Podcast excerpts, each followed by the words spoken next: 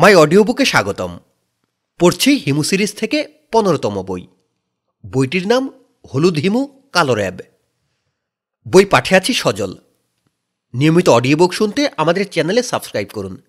এবং পাশে থাকা বেল আইকনটি প্রেস করুন ধন্যবাদ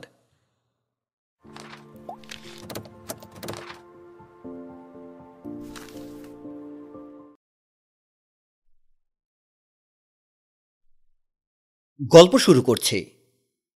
শুরুতেই আমার অবস্থানটা বলে নেই আমি রাজমণি ইশাখা হোটেলের সামনের ফুটপাতে বসে আছি সময় সন্ধ্যা হাতে ঘড়ি নেই বলে নিখুঁত সময় বলতে পারছি না রাস্তার হলুদ বাতি জ্বলে উঠেছে আকাশে এখনও নীল নীল আলো আমার কোলে একটা বই বইটার নাম চেঙ্গিস খান লেখকের নাম ভাসিলি ইয়ান আমার হাতে প্লাস্টিক কাপে এক কাপ কফি আয়েশ করে খাচ্ছে হকাররা আজকাল ফুটপাতে চা কফি বিক্রি করে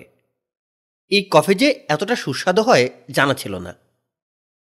কফি বিক্রেতা আমার সামনে দাঁড়িয়ে আছে তার বয়স নয় দশ হবে সরল সরল চেহারা বড় বড় চোখ সাইজে অনেক বড় একটা হাফ প্যান্ট পরেছে সেই প্যান্টের ঘেরও নিশ্চয়ই বড় বারবার পেছনে নেমে যাচ্ছে এই ছেলে এক হাতে প্যান্ট ধরে আছে ফুটপাতের ফেরিওয়ালাদের চোখে মায়ের ব্যাপারটা থাকে না এর চোখে আছে সে যথেষ্ট আগ্রহের সঙ্গে আমার কফি খাওয়া দেখছে তার প্রধান কারণ অবশ্যই কফির দাম দেওয়া হয়নি কফির দাম পাঁচ টাকা পাঁচ টাকা আমার সঙ্গে নেই দাম কিভাবে দেব তা নিয়ে আমি সামান্য দুশ্চিন্তায় আছি আমি কফির কাপে চুমুক দিয়ে আন্তরিক গলায় বললাম তোর নাম কি সে কঠিন গলায় বলল নাম দিয়ে কি হইব টেকা দেন জায়গা আমি আহত গলায় বললাম নাম বলবি না চিন পরিচয় হবে না আমার নাম হিমু এখন তুই বল তোর নাম কি বজলু বাহ সুন্দর নাম শুধু বজলু না বজলু মিয়া বজলু মিয়া টেকা দেন তুই দড়িটরি দিয়ে প্যান্টটা শক্ত করে বাঁধবি না কফি বিক্রি করছিস হঠাৎ প্যান্ট নেমে গেল কেলেঙ্কারি ব্যাপার হবে না ও বলল টাকা দেন আমি কফির কাপ রাস্তায় ছুঁড়ে ফেলতে ফেলতে বললাম টাকা নাই কফি খাইছেন টাকা দিবেন না কোথেকে দিব টাকা নাই বললাম না তুই কি কানে কম শুনস আপনি কি ভাবছেন আমি আপনার সাইরা দিমু আমারে আপনি চিনেন নাই কি করবি মারবি টাকা দেন কইলাম এক্ষণ দিবেন না দিলে আপনার খবর আছে তুই কি মাস্তান নাকি প্যান্ডিলা মাস্তান কথাবার্তার এই পর্যায়ে ইশাখা হোটেলের গোফওয়ালা দারোয়ানকে আসতে দেখা গেল আমি তার দিকে তাকিয়ে করুণ গলায় বললাম এই যে দারোয়ান ভাই দেখেন তো এই পিচকে চাওয়ালা বিরাট যন্ত্রণা করছে আমি চা কফি কিছুই খাই নাই বলে কি কফির দাম দেন দারোয়ান নিমেষেই বজলুমের ঘাড় চেপে ধরে বলল এই বয়সেই বদমাসি শিখছস ঠগের বাচ্চা বজলুমিয়া কাদো কাদো গলায় বলল এই লোক কফি খাইছে আমি বললাম কফি খেলে আমার হাতে কাপ থাকবে না কাপ কই রে বেটা দারোয়ান বলল এইগুলা বদমাইশের চূড়ান্ত আমি বললাম হালকা একটা থাপ্পড় দিয়ে ছেড়ে দেন দারোয়ান বলল সারাসারি নাই এর কফি বেচাই বন্ধ স্যার এই বিচ্ছুর দল কি করে শুনেন হোটেলের গেস্ট পার্কিংয়ে ঢোকে গেস্টদের গাড়ির পাম্প ছেড়ে দেয় আমার চাকরি যাওয়ার অবস্থা আমি বললাম এই ছেলে মনে হয় পাম্প ছাড়ে না কিরে বুঝলু তুই পাম্প ছাড়িস বজলু নাসূচক মাথা নাড়ল তার চোখ দিয়ে ক্রমাগত পানি পড়ছে জগৎ সংসারের নির্মমতায় সে নিশ্চয়ই হতবম্ব ইতিমধ্যেই দারোয়ানের একটা কঠিন চর সে খেয়েছে চরের দাগ গালে বসে গেছে এই দারোয়ানের চেহারা কুস্তিগিরের মতো গাবদা গাবদা হাত আমি মীমাংসা করে দেবার মতো করে বললাম বজলু এক কাজ কর তুই দারোয়ান ভাইকে ভালো করে এক কাপ কফি খাওয়া তোকে মাপ করা হলো ভবিষ্যতে এরকম করবি না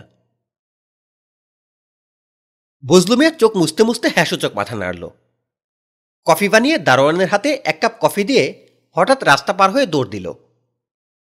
চা কফির ফ্লাস্ক রেখেই দৌড়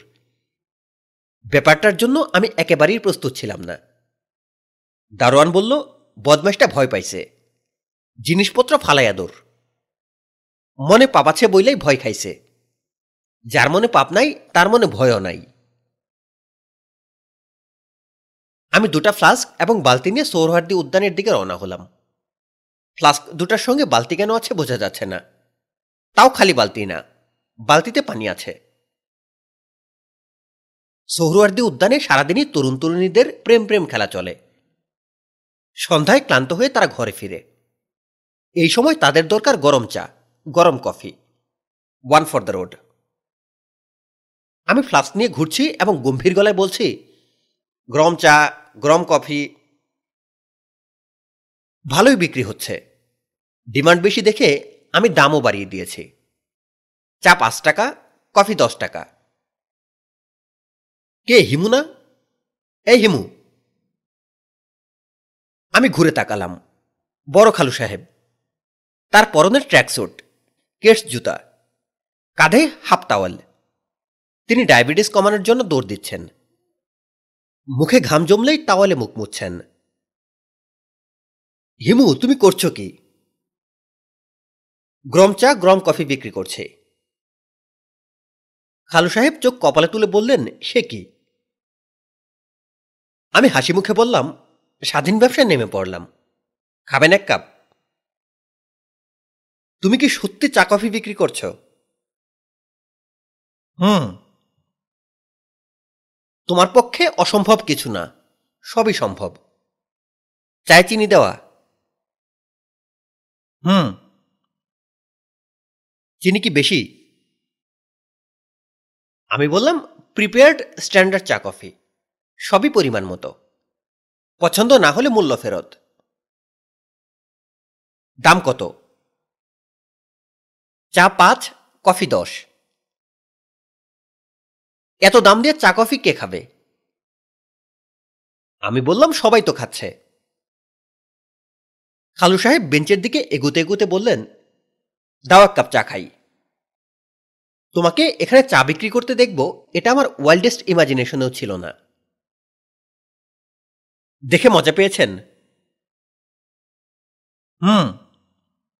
তোমার চা তো ভালো থ্যাংক ইউ তোমার খালাকে এই ঘটনা বললে সে বিশ্বাস করবে না বিশ্বাস না করারই কথা তোমার কাছে কি সিগারেট আছে সিগারেট ছাড়া চা খেয়ে কোনো মজা নাই সিগারেট নাই এনে দেই দাও এনে দাও চা কফি যখন বিক্রি করছো সঙ্গে সিগারেটও রাখবে আমি বললাম বুদ্ধি খারাপ না সিগারেট কি একটা আনবো না এক প্যাকেট খালু সাহেব বললেন একটা বাড়িতে সিগারেট খাওয়া পুরোপুরি নিষিদ্ধ সিগারেট ধরালে তোমার খালা মাতারিদের মতো চিৎকার চেঁচামেচি করে যতই বয়স বাড়ছে এই মহিলা ততই অসহ্য হয়ে উঠছে খালু সাহেব বিরক্ত হয়ে থুতু ফেললেন আমি গেলাম সিগারেটের খোঁজে সন্ধ্যা অনেক আগে মিলিয়েছে তবে আকাশে এখনো আলো আছে চারিদিক অন্ধকার কালু সাহেব আরাম করে তৃতীয় কাপ চা এবং দ্বিতীয় সিগারেট খাচ্ছেন তাকে আনন্দিত মনে হচ্ছে আমরা বসে আছি পার্কের বেঞ্চে হিমু তোমার চায়ে মিষ্টি বেশি হলেও চা ভালো থ্যাংক ইউ তোমাকে একটা কথা বলা দরকার তোমার সঙ্গে যে আমার সোহরওয়ার্দী উদ্যানে দেখা হয়েছে এটা যেন তোমার খালা না জানে জানলে কি আছে সমস্যা আছে যখনই শুনবে আমি এই জায়গায় তোমার খালার মাথায় রক্ত উঠে যাবে কেন এই মহিলার ব্রেন ডিফেক্ট চূড়ান্ত সন্দেহবাতিকগ্রস্ত একজন মহিলা আমার মতো বয়সের একজন পুরুষকে সন্দেহ করার কি আছে তুমি বলো আমার মতো বয়সের একটা পুরুষ এবং নিউ মার্কেট কাঁচা বাজারের ভেজিটেবলসের মধ্যে কোনো তফাত নাই আমি বললাম খালা তো জানে আপনি এইখানে জগিং করতে আসেন খালু সাহেব বড় করে নিঃশ্বাস ফেলতে ফেলতে বললেন জানে না আমি তাকে বলেছি আমি ধানমন্ডি লেকের চারপাশে ঘোরাঘুরি করি আমি বললাম খালু সাহেব আপনি আরেক কাপ চা খান আরেকটা সিগারেট ধরান তারপর ঝেড়ে কাশেন খুক খুক কাশিতে হবে না ঝেড়ে কাশতে হবে খালু সাহেব পুরোপুরি ঝেড়ে কাশলেন না যা বললেন তার সারমর্ম হল তিনি একদিন বেকুবের মতো তার স্ত্রীকে বলেছিলেন সন্ধ্যার পর সোহরওয়ার্দী উদ্যানে প্রস্টিটিউটদের আনাগোনা শুরু হয় এদের মধ্যে একটা মেয়ে আছে সুন্দর মায়াকারা চেহারা তার নাম আবার ইংরেজি ফ্লাওয়ার খালা এই শুনে খেপে অস্থির ওই মেয়ের নাম তুমি জানলে কিভাবে খালু সাহেব বললেন দূর থেকে শুনেছি ফ্লাওয়ার নামে অনেকেই ডাকছে খালা বললেন তুমি গেছো দৌড়াতে তোমারও তো শোনাশুনি কি আর কখনো ওই জায়গায় যাবে না যদি শুনি তুমি গিয়েছ তাহলে ঠ্যাং ভেঙে দেব দৌড়াদৌড়ি জন্মের মতো শেষ আমি বললাম আপনি তারপরেও নিয়মিত এই জায়গায় আসছেন খালু সাহেব বিরক্ত গলায় বললেন তুমিও দেখি তোমার খালার মতো সন্দেহপ্রবণ রোজ আসবো কেন মাঝে মধ্যে ভেরিয়েশন প্রয়োজন হয় একই জায়গায় রোজ ঘুরতে ভালো লাগে তুমি ত্রিশ দিন দুই বেলা ইলিশ মাছ খেতে পারবে আমি বললাম ফ্লাওয়ারের সঙ্গে কি আজ দেখা হয়েছে খালু সাহেব বললেন না গতকাল দেখা হয়েছিল এই আলাপটা বন্ধ রাখা যায় না তোমাকে বলাটাই ভুল হয়েছে খালু সাহেব উঠে পড়লেন আমি থেকে গেলাম বজলুমে কোথায় থাকে কি সমাচার খুঁজে বের করতে হবে চাওয়ালাদের জিজ্ঞেস করতে হবে ঠিকানা খুঁজে বের করা খুব কঠিন হবে না আবার সহজও হবে না মিস ফ্লাওয়ারের ব্যাপারটাও মাথায় রাখতে হবে দেখা যদি হয় এক কাপ ফ্রি কফি বজলুমিয়ার সন্ধান পাওয়া গেল না তবে মিস ফ্লাওয়ারের সন্ধান পাওয়া গেল সে থাকে কাউরান বাজার বস্তিতে মাসেরারতের পেছনে কাঠগোলাপের গাছের সঙ্গে লাগোয়া চালা খুঁজে বের করা নাকি খুবই সহজ রাত এগারোটার দিকে মেসে ফেরার পথে র্যাবের হাতে ধরা পড়ে গেলাম বেটেখাটো একজন আমার দিকে এগিয়ে এলো তার মাথায় কালো ফিরটি নেই চোখে চশমা চশমা পরা র্যাব প্রথম দেখছি র্যাবদের চোখ ভালো কেউ চশমা পরে না তারা খালি চোখেই অনেক দূর দেখতে পারে তোমার নাম কি স্যার আমার নাম হিমু তুমি কি করো ফেরিওয়ালা চা কফি ফেরি করি ফ্লাস্কে কি একটা ফ্লাস্ক খালি অন্ধ ফ্লাস্কে অল্প কিছু কফি আছে ঠান্ডা হয়ে গেছে ঠান্ডা কফি খাবেন স্যার হাফ প্রাইস ফ্লাস্ক খুলে ফ্লাস্কের ভেতর কি আছে দেখাও আমি দেখালাম ফ্লাস্ক উপুর করতে হলো কফির ফ্লাস্ক উপুর করতে কফি পড়ে গেল বালতিতে কি পানি দেখাও পানিও দেখালাম তোমার বগলে কি একটা বই স্যার কে বই জঙ্গি বই স্যার বিরাট বড় এক জঙ্গির জীবন কথা জঙ্গির নাম চেঙ্গিস খান নাম শুনেছেন কিনা জানি না দেখি বইটা র্যাবের এই লোক বই খুঁটিয়ে খুঁটিয়ে দেখলেন কথাবার্তায় মনে হচ্ছে অফিসার বইটা কার আমি বললাম আমার মামাতো বোনের মেয়ের মেয়ের নাম মিতু ভিকারনেসা স্কুলে ক্লাস ফাইভে পড়ে ছাত্রী খারাপ না স্যার আমি কি এখন যেতে পারি না তুমি আমাদের সঙ্গে যাবে আমি আগ্রহের সঙ্গে জিজ্ঞেস করলাম স্যার ক্রসফায়ার হবে অফিসার জবাব দিলেন না কিছুক্ষণের মধ্যেই র্যাবেরেক গাড়িতে আমি চড়ে বসলাম গাড়ি প্রায় উড়ে চলছে এয়ারপোর্ট রোড ধরে যাচ্ছে যানবাহন কম র্যাবের গাড়ি দেখেই মনে হয় অন্যরা পথ করে দিচ্ছে পোপো শব্দের অ্যাম্বুলেন্সকেও কেউ এত দ্রুত পথ ছাড়ে না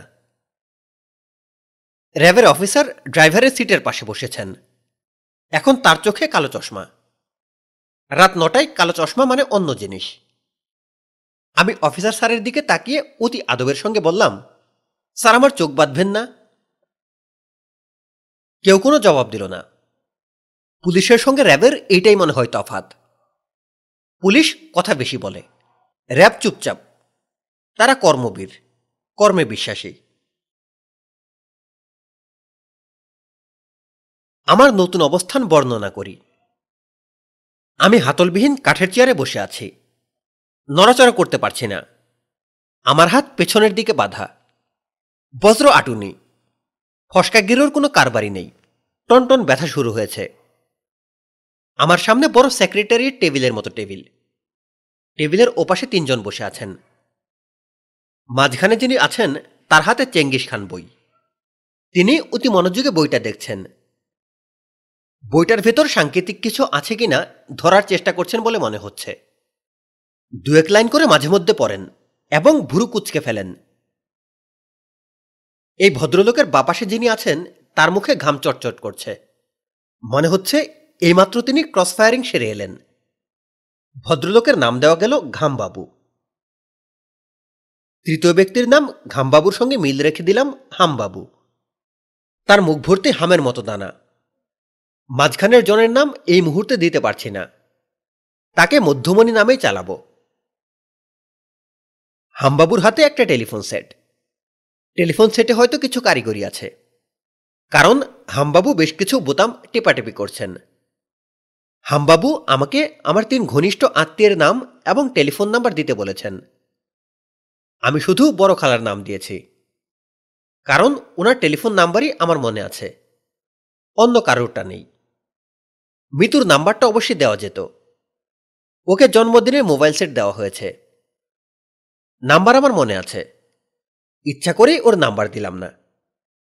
বাচ্চা মেয়ে র্যাবের টেলিফোন পেয়ে ঠান্ডা হয়ে যেতে পারে হামবাবু মনে হয় আমার দেওয়া নাম্বার নিয়েই গুতগতি করছেন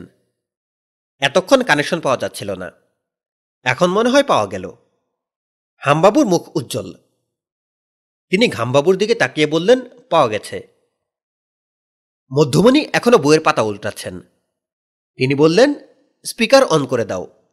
কথাবার্তা সবাই শুনুক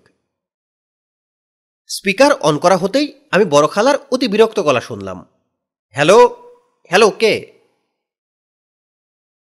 আমি র্যাব অফিস থেকে বলছি র্যাব র্যাপিড অ্যাকশন ব্যাটালিয়ান ও আচ্ছা কি চান খালা খানিকটা দমে গেছেন চাপা গলা কিছু ইনফরমেশন চাই আমার কাছে আবার কি ইনফরমেশন খালার স্বর আরো ডাউন হয়ে গেছে প্রায় কাদো কাদো হিমু নামের কাউকে চেনেন সে কি র্যাবের হাতে ধরা পড়েছে সে কারোর হাতেই ধরা পড়েনি তাকে চেনেন কিনা বলেন চিনব না কেন আমি তার খালা বড় খালা তার সঙ্গে আপনার শেষ কবে দেখা হয়েছে দেড় মাস আগে তাকে আমি বাড়িতে ঢুকতে নিষেধ করেছি নিষেধের পরে আর আসে নাই নিষেধ করেছেন কেন তার কাজকর্মের কোনো ঠিক নাই তার বেতালা কাজকর্ম আমার পছন্দ না কি বেতালা কাজকর্ম খালা বললেন তার সব কাজকর্মই বেতালা সে কি বোমাবাজি সন্ত্রাসী এইসব কাজকর্মে যুক্ত যুক্ত যদি হয় আমি মোটেই আশ্চর্য হব না তাকে বিশ্বাস নাই সে যে কোনো কিছু করতে পারে তার পেশা কি খালা বলল সে শুধু হাঁটে তার কোনো পেশা ফেশা নাই ইদানিং কি সে ফেরিওয়ালার পেশা ধরেছে চা কফি বিক্রি করছে অসম্ভব এইসব সে করবে না সে কোনো কাজে থাকবে না অকাজে থাকবে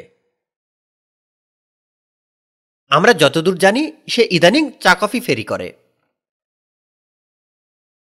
খালা আবার বলল যদি করে তাহলে বুঝতে হবে তার পেছনে কোনো না কোনো উদ্দেশ্য আছে উদ্দেশ্য ছাড়া সে কিছু করবে না খারাপ উদ্দেশ্য হতে পারে আপনাকে ধন্যবাদ হিমু গাধাটা আছে কোথায় হামবাবু এই প্রশ্নের জবাব দিলেন না বিজয়ের ভঙ্গিতে তিনি মধ্যমণি বাবুর দিকে তাকালেন যেন এইমাত্র ট্রাফালগার স্কোয়ার যুদ্ধে তিনি নেপোলিয়নকে পরাজিত করেছেন মধ্যমণিবাবু বই থেকে মুখ না তুলে বললেন থানাগুলির কাছ থেকে ইনফরমেশন নাও ওদের কাছে কোনো রেকর্ড আছে কিনা দেখো রেকর্ড থাকার কথা স্পিকার কি অন থাকবে না অফ করে দেব অন থাকুক অসুবিধা নাই রমনা থানার ওসি সাহেবকে সবার আগে পাওয়া গেল তিনি বললেন হিমু আপনাদের হাতে ধরা পড়েছে হিমালয় হিমালয় কিনা জানি না নাম বলছে হিমু গায়ে হলুদ পাঞ্জাবি হুম খালিপা হ্যাঁ খালিপা ওকে ধরে রেখে কোনো লাভ নাই স্যার সেরে দেন ফালতু জিনিস ফালতু জিনিস মানে কি ওসি সাহেব বললেন উল্টাপাল্টা কথা বলে মাথা ইয়ে করে দেবে হামবাবু বলল মাথা ইয়ে করে দেবে মানে কি মাথা আওলা করে দেবে র্যাবের মাথা আওলা করতে পারে এমন জিনিস বাংলাদেশে নাই অবশ্যই স্যার অবশ্যই তার নামে থানায় কি কোনো রেকর্ড আছে তাকে অনেকবার থানায় ধরে আনা হয়েছে কিন্তু তার নামে কোনো কেস নাই জিডি এন্ট্রিও নাই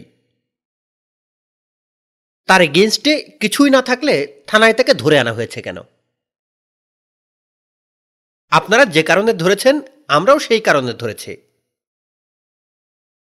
আমরা কি কারণে ধরেছি আপনি জানেন কিভাবে স্টুপিডের মতো কথা বলবেন না সরি স্যার মুখ ফসকে বলে ফেলেছি ধানমন্ডি থানার ওসিকে অনেক চেষ্টা করেও পাওয়া গেল না তবে মোহাম্মদ থানার ওসিকে পাওয়া গেল ওসি সাহেব বললেন স্যার ওকে ধমক ধমক দিয়ে ছেড়ে দেন মধ্যমণি বললেন ওয়াই ছেড়ে দিতে হবে কেন ওসি সাহেব বললেন পাগল আটকে লাভ কি ঘামবাবু বললেন সে পাগল ওসি সাহেব বললেন ঠিক তাও না একটু ইয়ে হামবাবু বললেন ইয়েটা কি কিছু না স্যার এমনি বললাম তবে তবে কি একটু চিন্তা করে বলি স্যার চিন্তা করতে কতক্ষণ লাগবে এই ধরেন আধ ঘন্টা মধ্যমণি বললেন আমি আপনাকে এক ঘন্টা সময় দিলাম এক ঘন্টার মধ্যে তার সম্পর্কে ফুল রিপোর্ট চাই ইয়েস স্যার ঘড়ি ধরে এক ঘন্টা টেলিফোন পর্ব শেষ হলো মধ্যমণি আমার দিকে তাকিয়ে বললেন আপনি টেলিফোন কনভারসেশন সবই শুনলেন এখন আপনার কিছু বলার থাকলে বলুন আমি খানিকটা আহ্লাদ বোধ করলাম এতক্ষণ তুমি তুমি করা হচ্ছিল এখন আপনিতে প্রমোশন ভাবভঙ্গি আশা উদ্রেক টাইপ হয়তো হাতের বাঁধন খুলে দেওয়া হবে রক্ত চলাচল বন্ধ হবার জোগাড় চুপ করে আছেন কেন আপনার নিজের বিষয়ে কিছু বলার থাকলে বলুন নিজের বিষয়ে আমার কিছু বলার নাই স্যার তবে আপনারা চাইলে আমি একটা ছড়া বলতে পারি সরা বলবেন হামবাবু হুঙ্কার দিলেন বলতে দাও মধ্যমনের ঠান্ডা মোলায়েম গলা আমি বেশ কায়দা করে ছড়া বললাম আমার নাম হিমু এখন আমি একটা ছড়া বলবো ছড়ার নাম র্যাব ছেলে ঘুমালো পাড়া জোরালো র্যাব এলো দেশে সন্ত্রাসীরা ধান খেয়েছে খাজনা দেব কিসে ছড়াটার মানে কি এটা হলো স্যার ননসেন্স রাইম ননসেন্স রাইমের মানে হয় না হামটি ডামটি সেট অন এ ওয়াল এর কোনো মানে হয় ঘামবাবু বললেন ফাজলামি ধরনের কথা বলে র্যাবের হাত থেকে পার পাওয়া যাবে না এটা জানো আমি বললাম জানি স্যার উপরে আছেন রব আর নিচে আছেন র্যাব এতক্ষণে হামবাবুর ধৈর্যচ্যুতি ঘটল তিনি প্রায় বিদ্যুৎ চমকের মতো উঠে এসে প্রচণ্ড এক চর দিয়ে আমাকে ধরাশায়ী করতে গেলেন সফল হলেন না মেঝেতে পা পিছলে হুমড়ি খেয়ে পড়ে গেলেন পতনের শব্দে ঘরবাড়ি দুলে ওঠার মতো হলো প্রচণ্ড ব্যথায় ওনার চিৎকার চেঁচামেচি করার কথা তিনি কিছুই করলেন না ঘরে শুনশান নিরবতা নিরবতা ভঙ্গ করে মধ্যমণি উদ্বিগ্ন গলায় বললেন কি ব্যাপার আমি বললাম ওনার স্ট্রোক হয়েছে অতিরিক্ত উত্তেজনায় এই কাজটা হয়েছে ওনাকে হাসপাতালে নিয়ে যান উনি কোমায় চলে গেছেন মধ্যমণি বললেন তোমাকে অ্যাডভাইস দিতে হবে না তোমাকে সাহায্যা করা হবে অপেক্ষা করো আমবাবুকে নিয়ে ছোটাছুটি শুরু হয়েছে তার এক ফাঁকে আমাকে আঙ্গুল দেখিয়ে মধ্যমণি কাকে যেন বললেন এই বদমাসটাকে আটকে রাখো আমি বললাম স্যার রাতে কি ডিনার দেওয়া হবে রব ডিনারের ব্যবস্থা করেন র্যাপ করবে না মধ্যমণি এমন ভঙ্গিতে তাকালেন যার অর্থ ওয়েট অ্যান্ড সি অ্যাম্বুলেন্স চলে এসেছে হামবাবুকে স্ট্রেচারে তোলা হচ্ছে অফিসে বিরাট উত্তেজনা অন্যের উত্তেজনা দেখতে ভালো লাগে আমার ভালোই লাগছে কোথায় আছে কি ব্যাপার একটু বলে নেই সমুদ্রে যখন জাহাজ চলে তখন সেই জাহাজের অবস্থান ক্ষণে ক্ষণে চারিদিকে জানিয়ে দিতে হয় আমি এখন অনিশ্চয়তা নামক সমুদ্রে ভাসমান ডেঙ্গি তবে নিরানন্দের মধ্যেই যেমন থাকে আনন্দ অনিশ্চয়তার মধ্যেও থাকে নিশ্চয়তা আমাকে জানালাবিহীন একটি ঘরে ঢুকিয়ে দেওয়া হয়েছে মনে হচ্ছে গুদাম ঘর এক কোনায় গাদা গাদা খালি কার্টুনের স্তূপ কার্টুনের গায়ে লেখা এক্সপো ইউরো তার পাশে মগের ছবি অন্য পাশে টিনের বড় বড় কৌটা রঙের কৌটা হতে পারে একটা পুরনো আমলের খাট দেখতে পাচ্ছি খুলে রাখা হয়েছে কার্টুনের স্তূপে হেলান দেওয়ার মতো ভঙ্গি করে একজন হাঁটু মুড়ে বসে আছে তার অবস্থা গুরুচরণ হাত পা সবই বাধা কপাল ফেটেছে রক্ত চুইয়ে পড়ছিল এখন রক্ত জমাট বেঁধে আছে লোকটার মুখের কাছে এক গাদা মশা ভনভন করছে মশাদের কাণ্ড কারখানা বুঝতে পারছি না লোকটার কপাল থুতনি এবং গায়ে চাপ চাপ রক্ত মশারা ইচ্ছা করলেই সেখান থেকে রক্ত খেতে পারে তা না করে মশারা তাকে কামড়াচ্ছে লোকটা যেখানে বসে আছে সে জায়গাটা ভেজা সেখান থেকে উৎকট গন্ধ আসছে আমি বললাম ভাইজান কি এখানে পেশাব করেছেন লোকটি অবাক হয়ে তাকালো যেন এমন অদ্ভুত প্রশ্ন সে তার জীবনে শুনেনি আমি বললাম আমরা একসঙ্গে আছি আসুন আলাপ পরিচয় হোক আমার নাম হিমু আপনার নাম কি লোকটা খরখরে গলায় বলল এরা আমাকে মেরে ফেলবে আজ রাতেই মারবে আমি বললাম আপনি তো এখনো আপনার নাম বললেন না সাদেক কোন সাদেক মুরগি সাদেক হুম আরে ভাই আপনি তো বিখ্যাত মানুষ শীর্ষ দশে আছেন আপনার নামে তো পুরস্কারও আছে আপনাকে ধরল কিভাবে লাখ খারাপ এই জন্য ধরা খেয়েছি শুধু যে ধরা খেয়েছেন তা না পেশাব পায়খানা করে ঘরের অবস্থা কাহিল করে ফেলেছেন মুরগি সাদেক ভুরুকুচকে আমার দিকে তাকিয়ে আছে আমার কথাবার্তা মনে হয় তার একেবারেই পছন্দ হচ্ছে না মৃত্যুর কাছাকাছি দাঁড়িয়ে কোনো মানুষই রসিকতা নিতে পারে না মুরগি ছাদেকও পারছে না সে চাপা গলায় বলল আপনার পরিচয়টা বলেন আমি বললাম একবার আপনাকে বলেছি আমার নাম হিমু শুধু হিমু কফি হিমু বলতে পারেন কফি বিক্রি করি আপনাকে ধরেছে কেন কফি বিক্রির জন্য ধরেছে অপরাধ তেমন গুরুতর না তবে অতি সামান্য অপরাধেও ক্রসফায়ারের বিধান আছে আপনাকে মারবে না আমি বিস্মিত হয়ে বললাম কিভাবে বুঝলেন মারবে না মুরগি সাদেক বলল আপনার চেহারায় মৃত্যুর ছায়া নাই যারা মারা যায় তাদের মুখে মৃত্যুর ছায়া পড়ে আমি জানি আমি বললাম আপনার জানার কথা আপনি অনেক মানুষ মেরেছেন মুরগি সাদেক চুপ করে রইল আমি বললাম সর্বমোট কয়জন মানুষ মেরেছেন বলতে চাইলে বলেন না বলতে চাইলে নাই অপরাধের কথা বললে পাপ কাটা যায় কে বলেছে যেই বলুক ঘটনা সত্য কয়টা মানুষ মেরেছেন বলুন তো মুরগি সাদেক বিড়বিড় করে বলল নিজের হাতে বেশি মারি নাই চার পাঁচজন হবে অন্যের হাতে আরো বেশি হুম ভাই আপনি তো ওস্তাদ লোক কোনো পোলাপান মেরেছেন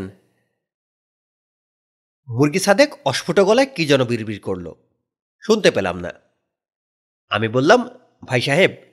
কি বলছেন আওয়াজ দিয়ে বলেন শুনতে পাচ্ছি না মুরগি সাদেক বলল আমি আজরাইল দেখেছি আমি আগ্রহ নিয়ে বললাম আজরাইল দেখেছেন হুম চেহারা কেমন মুরগি সাদেক বিড়বিড় করে বলল মুখ দেখি নাই মুখ পর্দা দিয়ে ঢাকা বিরাট লম্বা না ছোট সাইজ হাতও ছোট ছোট আঙ্গুল বড় আজরাইল কি একবারই দেখেছেন দুইবার দেখেছি আজও মনে হয় দেখবেন দানে দানে তিন দান আপনাকে কি আজ রাতেই মারবে মনে হয় ভয় লাগছে না মরবার আগে কিছু খেতে ইচ্ছা করে ইচ্ছা করলেই পাবো কই আপনি আইনা দিবেন চেষ্টা করে দেখতে পারি বলুন কি খেতে চান মুরগি সাদে খেসে ফেলল আমার শরীর কেঁপে গেল আমি আমার জীবনে এত কুৎসিত হাসি দেখিনি হিমু শুনেন আমার সাথে আপনি অনেক বাইসলামি করছেন আমি মুরগি সাদেক আমার সাথে বাইসলামি চলে না এখন অব যান ঠিক আছে অব গেলাম আপনি অন হয়ে থাকেন কিছুক্ষণ চুপচাপ কাটল কিছু মশা আমার দিকেও উড়ে এসেছে আমি মুরগি সাদেকের মতো মাথা ঝাঁকিয়ে মশা তাড়িয়ে দিচ্ছি না বরং পাথরের মূর্তির মতো বসে আছি রক্ত নামক প্রোটিন স্ত্রী মশাদের জন্য অতি প্রয়োজনীয় এই প্রোটিন ছাড়া তাদের গর্ভের ডিম বড় করতে পারে না আমি চুপ করে বসে আছি মশারা মহানন্দে রক্ত খেয়ে যাচ্ছে তাদের মধ্যে উৎসবের উত্তেজনা আমি এক পর্যায়ে হা করে জীব বের করে দিলাম ছোট্ট একটা পরীক্ষা মশারা জীব থেকে রক্ত নেয় কিনা দেখা মানুষের জিব্বা তাদের জন্য অপরিচিত ভুবন মশারা কি অপরিচিত ভুবনে পা রাখবে নাকি মানুষই শুধু অপরিচিত ভুবনে পা রাখার সাহস দেখায় মুরগি সাদেক এক দৃষ্টিতে আমার দিকে তাকিয়ে আছে তার চোখে বিস্ময় এবং কৌতূহল মানুষ বড়ই অদ্ভুত প্রাণী মৃত্যুর মুখোমুখি বসেও তার চেতনায় বিস্ময় এবং কৌতূহল থাকে পুরোপুরি কৌতূহল শূন্য সে বোধহয় কখনোই হয় না হিমু জি ভাইজান জিব্বা বাইর করে আসেন কি জন্যে আমি কারণ ব্যাখ্যা করলাম মুরগি সাদেকের চোখ থেকে কৌতূহল দূর হয়ে গেল তবে বিস্ময় দূর হলো না সে চাপা গলায় বলল আপনি আজীব লোক আমি বললাম আমরা সবাই যার যার মতো আজীব যে মশারা রক্ত খাচ্ছে তারাও আজীব মুরগি সাদেক বলল কথা সত্য আজিবের উপর আজিব হইল খিদা এমন খিদা লাগছে কিছুক্ষণ পর যাব ময়রা লাগছে খিদা চিন্তা করেন অবস্থা কি খেতে ইচ্ছা করছে ডিমের ভর্তা দিয়ে গরম ভাত পেঁয়াজ কাঁচামরিচ আর সরিষার তেল দিয়ে ঝাঁজ করে ডিমের ভর্তা ডিমের ভর্তা আপনার মা করতেন হুম ভাত খাওয়ানোর পরে একটা সিগারেট যদি ধরাইতে পারতাম সিগারেটের সাথে পান পানের দরকার নাই পান খাই না আমি বললাম ডিম ভর্তা গরম ভাত সিগারেট মুরগি সাদেক বলল হুম আর কিছু না না আর কিছু না খাওয়ানোর সাথে মিষ্টি জাতীয় কিছু লাগবে না বিদেশে যাকে বলে ডেজার্ট আপনি অফ যান আমি তো অফ হয়েছিলাম আপনি অন করেছেন অন যখন করেছেন আসুন কিছু গল্প গুজব করি কি গল্প শুনতে চান আমি বললাম বিয়ে করেছেন ছেলে মেয়ে কি মুরগি সাদেক বলল কাল সকালে পত্রিকা খুললে সব সংবাদ পাইবেন পত্রিকা পড়ে জান্না নিয়েন খারাপ বলেন নাই ভালো বলেছেন আজরাইল যে দেখেছেন সেই বিষয়ে বলেন তাদের গায়ে কি গন্ধ আছে ভালো কথা মনে করাইছেন গন্ধ আছে করা গন্ধ কিরকম গন্ধ ওষুধের গন্ধের মতো গন্ধ মিষ্টি মিষ্টি কিন্তু করা বড়ই করা আর কথা না চুপ আমি চুপ হলাম দরজার তালা খোলার শব্দ হচ্ছে মুরগি ছাদে গুটিয়ে গেল তার চোখে এখন তীব্র ভয় পেট দ্রুত ওঠানামা করছে দরজার বাইরে ঘামবাবুকে দেখা যাচ্ছে তিনি আঙ্গুলি সারায় আমাকে ডাকলেন আমি জিভ বের করে বসেছিলাম এক্সপেরিমেন্টের শেষ দেখার আগেই আমাকে উঠে যেতে হলো আবারও সেই ইন্টারেগেশন রুম সেই মধ্যমণি তবে মধ্যমণি এখন অনেক স্বাভাবিক তিনি স্যান্ডউইচ খাচ্ছেন পাশে এক ক্যান কোক স্যান্ডউইচে এক কামড় দেন কোকের ক্যানে এক চুমুক দেন বাচ্চাদের মতো খাওয়া ঘামবাবু আমাকে দেখিয়ে বললেন ভেরি স্ট্রেঞ্জ ক্যারেক্টার স্যার দরজা খুলে দেখি সে হাঁ করে জিব্বা বের করে বসে আছে এমন একটা বিস্ময়কর ঘটনা শুনেও মধ্যমণির কোনো ভাবান্তর হলো না তিনি স্যান্ডউইচে কামড় দিয়ে আমার দিকে তাকিয়ে বললেন আপনি চলে যান রিলিজড আমি বললাম এত রাতে যাব কিভাবে মধ্যমণি বললেন রাত বেশি না একটা দশ আমি বললাম একটা দশ অনেক রাত এত রাতে বের হলে আপনাদের অন্য কোনো দল আমাকে ধরবে এক রাতে পরপর দুবার ধরা পড়া ঠিক হবে না আমাকে গাড়িতে নামিয়ে দিয়ে আসেন মধ্যমণি অবাক হয়ে বললেন গাড়িতে করে নামিয়ে দিয়ে আসতে হবে জি আর আপনারা আমার ছ কাপের মতো কফি নষ্ট করেছেন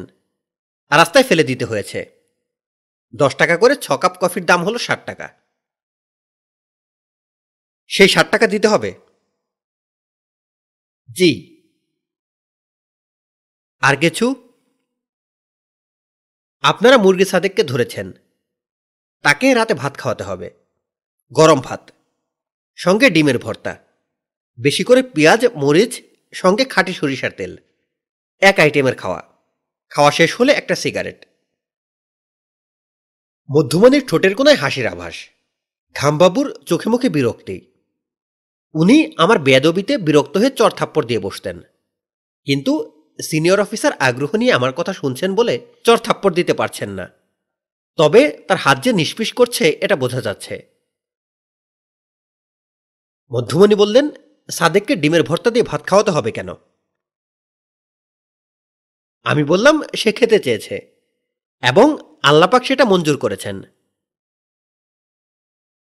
আল্লাপাক যদি মঞ্জুর করে থাকেন তাহলে উনি পাঠান না কেন বেহেস্ত থেকে ফেরেস্তা দিয়ে সোনার খানজায় পাঠিয়ে দিলেই হয় আমি বললাম আল্লাপাক সরাসরি কিছু করেন না ওসিলার মাধ্যমে করেন তুমি সে ওসিলা আমি একা না আপনি ওসিলা আমি আপনাকে বলবো আপনি ব্যবস্থা করবেন এই হলো ঘটনা আচ্ছা ভালো কথা হামবাবুর ছেলেকে কি খবর দেওয়া হয়েছে বিদেশে যে ছেলে থাকে তাকে হামবাবুটাকে আমি বললাম অজ্ঞান হয়ে যিনি পড়ে গেলেন তিনি তাকে আমি হামবাবু ডাকি মধ্যমণির দৃষ্টি তীক্ষ্ণ হল তিনি স্যান্ডউইচে কামড় দিতে যাচ্ছিলেন শেষ পর্যন্ত দিলেন না আমার দিকে তাকে কঠিন গলায় বললেন ওনার ছেলে যে বিদেশে থাকে এটা তুমি জানো কিভাবে অনুমান করেছি আমার অনুমান শক্তি ভালো মধ্যমণি বললেন ছেলের নাম কি বলো নাম বলতে পারবো না অনুমান করে বলো অনুমান করেও বলতে পারবো না আমার অনুমান শক্তি এত ভালো না মধ্যমণি আমাকে ষাটটা টাকা দিলেন গাড়িতে করে আমাকে মেসে নামিয়ে দেওয়ার হুকুম দিলেন আমি বিনয়ের সঙ্গে জিজ্ঞেস করলাম স্যার মুরগি সাদেকের জন্য ডিমের ভর্তার ব্যবস্থা কি হবে তিনি জবাব দিলেন না আমি বললাম যদি তাকে খাবার না দেওয়া হয় তাহলে আমার কোনো কথা নাই যদি দেওয়া হয় তাহলে আমার একটা আবদার আছে মধ্যমণি কঠিন গলায় বললেন তোমার আবার কি আবদার আমি বললাম তার খাওয়াটা আমি দেখতে চাই দূর থেকে দেখব কাছে যাব না মধ্যমণি বললেন ইনাফ ইজ ইনাফ একে বিদায় করো আমাকে বিদায় করা হলো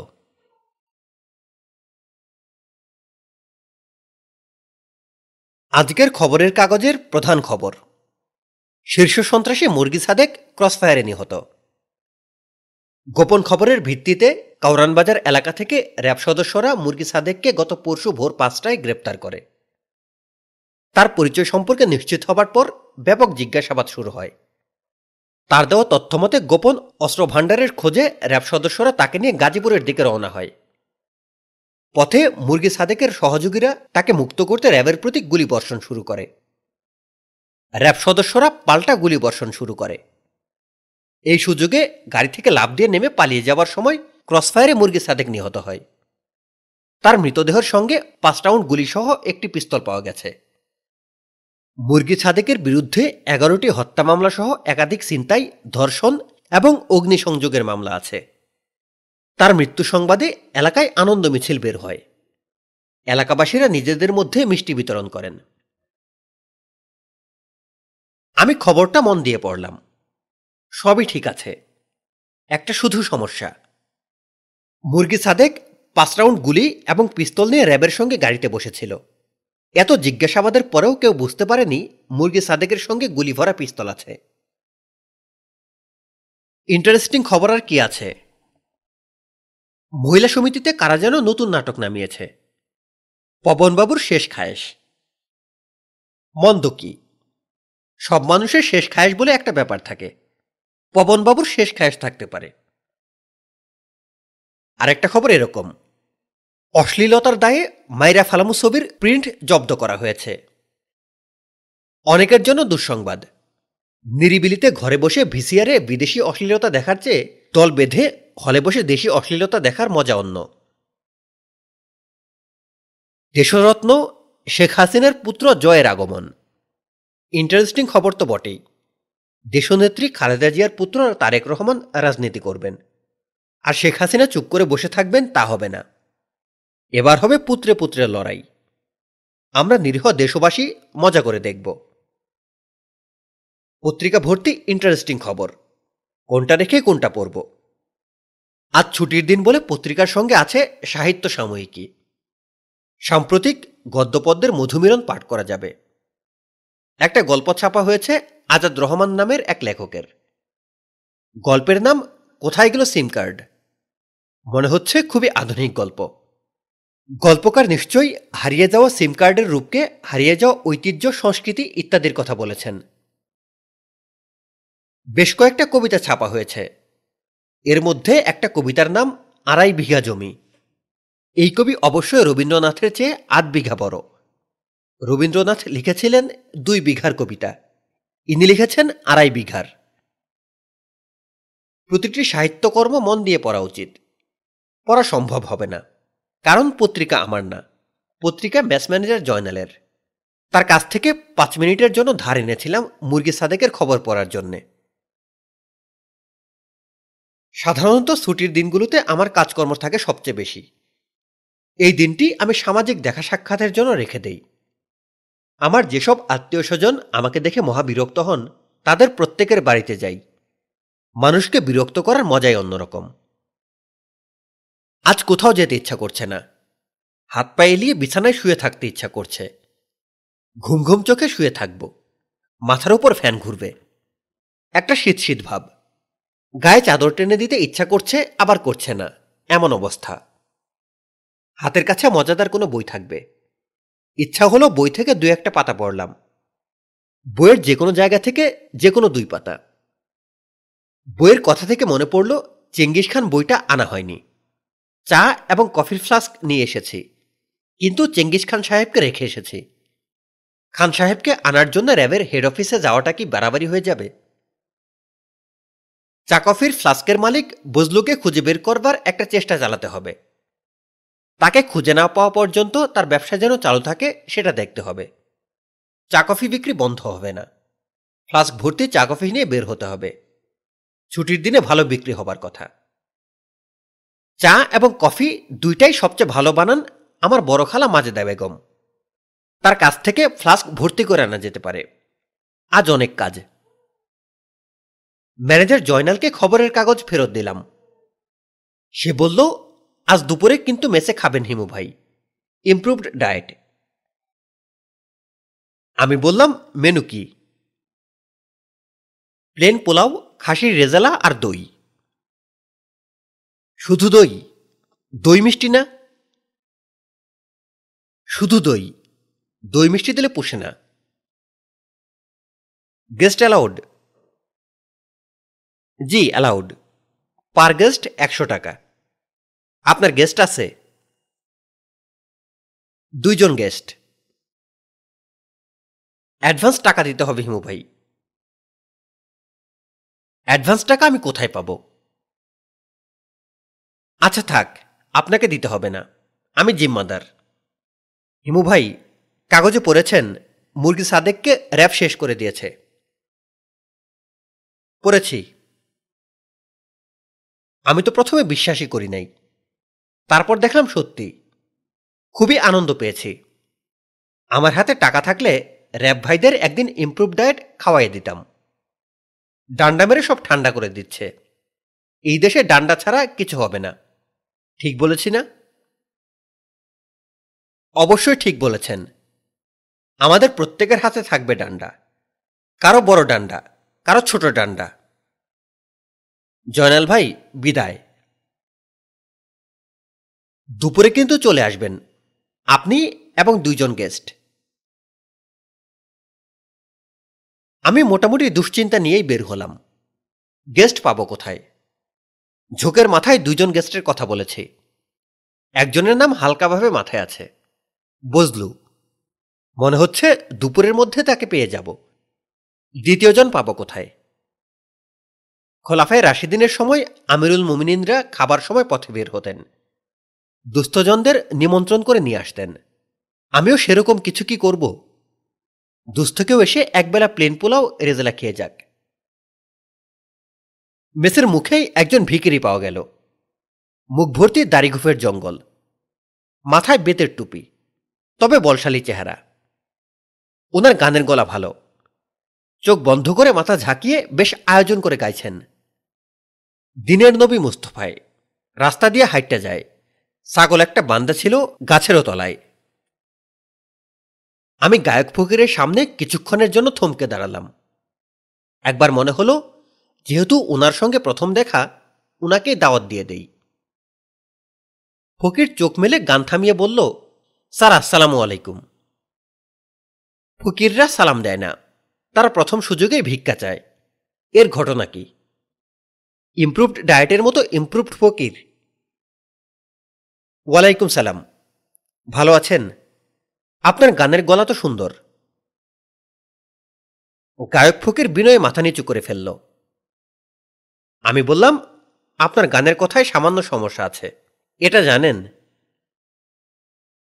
কি সমস্যা আপনি বলছেন ছাগল একটা বান্ধা ছিল গাছেরও তলায় নবীজির দেশে ছাগল পাওয়া যায় না গানের কথা সামান্য চেঞ্জ করে দেন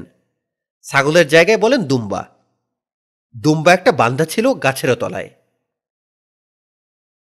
গায়ক ফকির ভুরু কুচকে তাকিয়ে আছে ফকিররা এমন দৃষ্টিতে কখনো তাকায় না সমস্যাটা কি ফকির সাহেব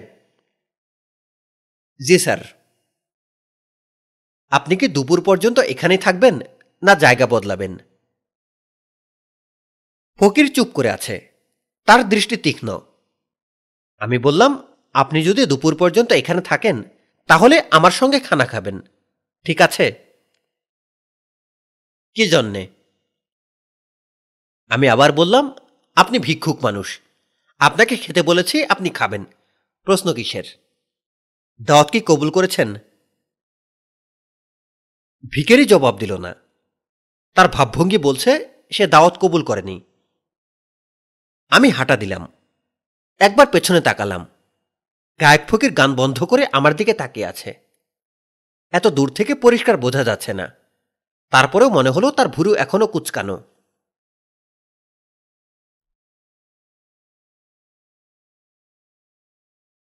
মাজেদা খালা বললেন এই তোকে র্যাব ধরেছিল নাকি গভীর রাতে টেলিফোন আমার তো কলিজা নড়ে গিয়েছিল র্যাব তোকে কি করলো আমি বললাম সেরে দিল মারধর করে নাই না মারধর করলো না এটা কেমন কথা পুলিশে ধরলেও তো মেরে তক্তা বানিয়ে দেয় তোকে মারলো না কেন আমি তো জানি না খালা জিজ্ঞেস করিনি তোমার কাছে জরুরি কাজে এসেছি কাজটা আগে সারি এই যে দুটো ফ্লাস্ক দেখছ একটা ফ্লাস্ক ভর্তি করে চা বানিয়ে দেবে আর একটা ফ্লাস্ক ভর্তি কফি খালা বললেন র্যাব তাহলে ঠিকই বলেছিল তুই ফেরিওয়ালা হয়েছিস চা কফি ফেরি করিস প্রথমে আমি র্যাবের কথা বিশ্বাস করিনি তুই সত্যি ফেরি করিস হুম কোথায় কোথায় যাস যেখানে মানুষের আনাগোনা সেখানেই যাই খালা বলল সোহরওয়ার্দী উদ্যানে যাস যাই গুড তাহলে তুই আমাকে একটা কাজ করে দিতে পারবি ইউ আর দ্য পারসন ঘন ঘন সোহরওয়ার্দী উদ্যানে যাবি চোখ কান খোলা রাখবি কেন মাঝে দেখালা গলা নামিয়ে বললেন তুই লক্ষ্য রাখবি তোর খালু সাহেব সেখানে যায় কিনা আমাকে বলেছে যায় না তবে আমি নিশ্চিত সে যায় কিভাবে নিশ্চিত হলাম শোন একদিন সে আমাকে বলল ধানমন্ডি লেকের পারে হাঁটতে যাচ্ছে আমি বললাম যাও সে ট্র্যাকস্যুট পরে বের হয়ে গেল আমিও কিছুক্ষণ পর উপস্থিত তোর খালুর টিকিট দেখাও পেলাম না আমিও খালার মতো গলা নামিয়ে বললাম খালু সাহেবের কি কোনো প্রেম টেম হয়েছে নাকি মাজেদা খালা বিরক্ত হয়ে বললেন এই বয়সে প্রেম হবে কি অন্য ব্যাপার অন্য ব্যাপার কি মেয়েদের সঙ্গে ছুকছুকানি করার রোগ হয়েছে বুড়ো বয়সে এই রোগ হয় বাজে টাইপের একটা মেয়ের সঙ্গে সম্পর্ক হয়েছে মেয়েটার নাম ফ্লাওয়ার মেয়ের নামও তুমি জানো জানবো না কেন তোর খাল চলে ডালে ডালে আমি চলি পাতায় পাতায় আর তুই চলবি শিরায় শিরায় তুই এই দুইজনের ছবি তুলে নিয়ে আসবি আমি বললাম ছবি যে তুলবো ক্যামেরা পাবো কোথায় আমি তোকে নতুন একটা মোবাইল কিনে দিচ্ছি এই মোবাইলে ছবি উঠে কিভাবে ছবি উঠে তোকে দেখিয়ে দেব কাজ শেষ হলে মোবাইল ফেরত দিবি অনেক দামি মোবাইল আর শোন ছবি যে তুলবি জুম করে ক্লোজে চলে যাবি চেহারা যেন বোঝা যায় তুমি যা যা করতে বলবে সবই করব এখন থেকে সকাল আটটায় সোহরওয়ার্দী উদ্যানে যাব রাত বারোটা পর্যন্ত ঘাপটি মেরে বসে থাকব সাবধানে থাকবি তোকে যেন দেখে না ফেলে দেখে ফেললে সাবধান হয়ে যাবে তুমি নিশ্চিত থাকো খালা দেখলেও চিনবে না আমি যাব ছদ্মবেশে ফকিরের ছদ্মবেশ নেব মুখ ভর্তি দাড়িগোফ কাঁধে ঝোলা ঝোলার ভেতর মোবাইল ক্যামেরা কণ্ঠে গান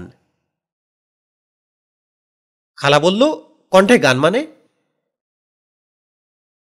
গান গেয়ে ভিক্ষা করব দিনের দমি মুস্তফায় রাস্তা দিয়ে হাইটটা যায় দুম্বা একটা বান্দা ছিল গাছের তলায় তুই পুরো ব্যাপারটা ফাজলামি হিসেবে নিয়েছিস আমি কিন্তু সিরিয়াস আমি বললাম খালা আমিও সিরিয়াস সিরিয়াস বলেই ছদ্মবেশে যাচ্ছি তুমি ফ্লাস্ক ভর্তি করে দাও আমি এক্ষুনি সোহরওয়ার্দি উদ্যানে চলে যাচ্ছি খালু সাহেব এবং ফ্লাওয়ারকে ধরা হবে লাল হাতে ধরা হবে লাল হাতে মানে কি আমি বললাম ধরা হবে লাল হাতে মানে হলো কট রেড হ্যান্ডেড খালা আর দেরি করা যাবে না এক্ষুনি রওনা হতে হবে মাজেদা খালা বললেন তাড়াহুড়ুর কিছু নাই তোর খালু সাহেব কখন জগিং করতে যায় আমি জানি যখনই সে জগিং ট্র্যাক গায়ে দিবে তখনই আমি তোকে মোবাইলে জানিয়ে দেব তুই কি সত্যি দাড়িগোফ লাগিয়ে ফকির সাজবি অবশ্যই প্যাকেজ নাটকের একজন মেকআপ ম্যান আছেন আমার পরিচিত রহমান মিয়া আমি এক্ষুনি চলে যাচ্ছি তার কাছে action action direct action makeup নেওয়ার পর আমাকে দেখিয়ে যাবি না তোমার বাড়িতে আসা যাবে না খালু সাহেব টের পেয়ে যাবেন তাও ঠিক তবে আমি নিজের ছবি তুলে রাখব তুমি ছবি দেখে বুঝবে গেট আপ কেমন হয়েছে এখন মোবাইলে ছবি কিভাবে উঠাতে হয় আমাকে শিখিয়ে দাও খালা মহা উৎসাহে শেখাতে শুরু করলেন তাকে কিশোরীদের মতো উত্তেজিত এবং আনন্দিত মনে হলো তার জীবনে আনন্দিত এবং উত্তেজিত হওয়ার ঘটনা বেশি ঘটে না এইবার ঘটল ভাগ্যেশ ফ্লাওয়ারের সঙ্গে খালু সাহেবের দেখা হয়েছে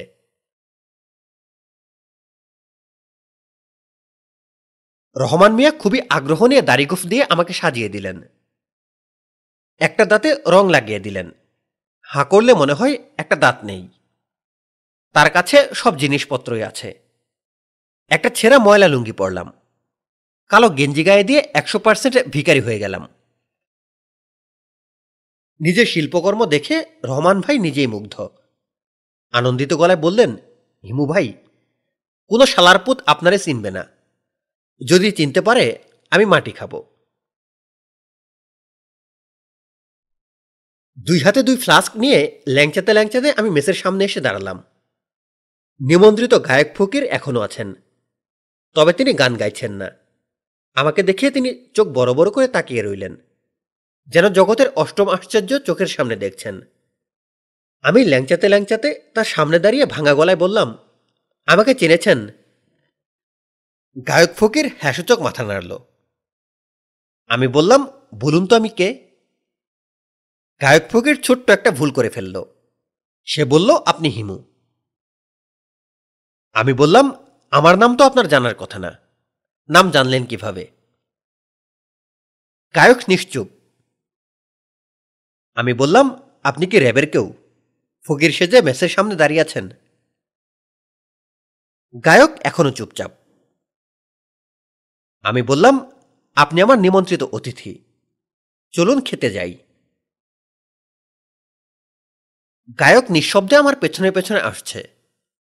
বেচারা আজ বড় ধরনের একটা ধাক্কা খেয়েছে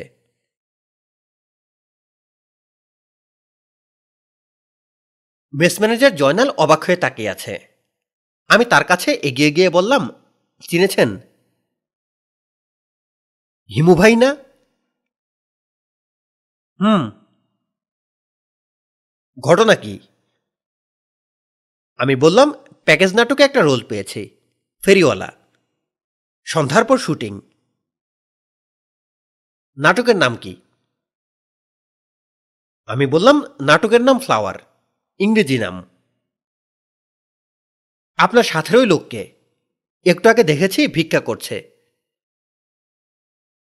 সেও একজন অভিনেতা র্যাবের ভূমিকায় অভিনয় করছে ভিক্ষুকের বেশে র্যাব ও আচ্ছা আমাদের খাবারটা আমার ঘরে পাঠিয়ে দেন মেসের সবাইকে প্যাকেজ নাটকের খবর জানানোর দরকার নাই জয়নাল বলল আপনার আরেক গেস্ট কোথায় আমি বললাম নাটকের ডাইরেক্টর সাহেবের আসার কথা ছিল কাজে আটকা পড়েছেন হিমু ভাই শুটিং দেখতে পারবো না শুটিং দেখবেন আজ না দুজন গেস্টের জায়গায় আমার এখন একজন গেস্ট গেস্টের খাবার গতি ও পরিমাণ দেখে আমি মুগ্ধ নিমেষের মধ্যে সব নেমে গেল ভদ্রলোক অতি তৃপ্তির সঙ্গে খাচ্ছেন তৃপ্তির খাওয়া দেখতেও তৃপ্তি আমি বললাম ভাই পেট ভরেছে তিনি বললেন খুবই আরাম করে খেয়েছি শুকুর আলহামদুলিল্লাহ আমি পরিমাণে বেশি খাই এই নিয়ে লজ্জার মধ্যে থাকি সব জায়গায় ঠিকমতো খেতেও পারি না বিয়েবাড়িতে গিয়ে আতপেটা খেয়ে উঠে পড়ি আপনার এখানে আরাম করে খেলাম কোনো চক্ষু লজ্জা বোধ করেন নাই জি না কারণ কি আপনার কাছে ধরা পড়ার পর সব লজ্জা টজ্জা চলে গেল এখন কি করবেন চলে যাবেন নাকি এখনও ফকির সেজে গান করবেন বুঝতে পারছি না আপনার গানের গলা ভালো রেডিও টিভিতে অডিশন দিলে পাশ করবেন উনি বলল আমি রেডিও অডিশনে পাশ করা তাই নাকি গান বাজনার লাইনে থাকতে চেয়েছিলাম পেটের দায়ে ঢুকলাম পুলিশে সেখান থেকে র্যাব একটা পান খেতে পারলে ভালো হতো আমি বললাম পান আনিয়ে দিচ্ছি জর্দা লাগবে জি লাগবে জর্দা ছাড়া পান আর নিকোটিন ছাড়া সিগারেট একই জিনিস জর্দা দেওয়া পান আনিয়ে দিলাম তিনি যেরকম তৃপ্তির সঙ্গে খাবার খেয়েছেন সেরকম তৃপ্তির সঙ্গে জর্দা দেওয়া পান চিবাতে লাগলেন আমি বললাম সিগারেট খাবেন ভদ্রলোক বললেন সিগারেটের অভ্যাস নাই তারপরেও একটা দিন খাই সমুদ্রে পেতেছি শয্যা শিশিরে কি ভয় আমি বললাম শয্যা যখন পেতেছেন ঠিক মতো পাতেন শুয়ে একটা ঘুম দেন ঘুম দিব মানে ভালো খাওয়ার পর আরামের একটা ঘুমা খাবারেরই অংশ পাঁচ দশ মিনিট না ঘুমালে লাঞ্চ কমপ্লিট হবে না সত্যি ঘুমাতে বলছেন আপনার ইচ্ছা আমি ঘর ছেড়ে দিলাম আমার ঘরের দরজা কখনো তালা দেওয়া থাকে না সব সময় খোলা যখন চলে যেতে ইচ্ছা করবে চলে যাবেন আপনি যাচ্ছেন কোথায় আমি চা এবং কফি ফেরি করব ফিরবেন কখন বলতে পারছি না তাহলে কিছুক্ষণ শুয়েই থাকি থাকুন আপনার নাম জানা হলো না আমার নাম হারুন হারুন আল রশিদ বাগদাদের খলিফা আমি বললাম বাগদাদের খলিফা দুপুরবেলা খাবার পর কিছুক্ষণের জন্য হলেও চোখ বন্ধ করে আরাম করবে না তা তো হয় না হারুনাল রশিদ আনন্দিত গলায় বললেন অতি সত্য কথা হিমু ভাই আমি শুয়ে পড়লাম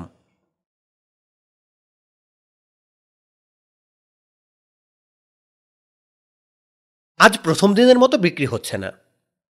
অনেকেই কাছে আসছে তবে চাকফির জন্য না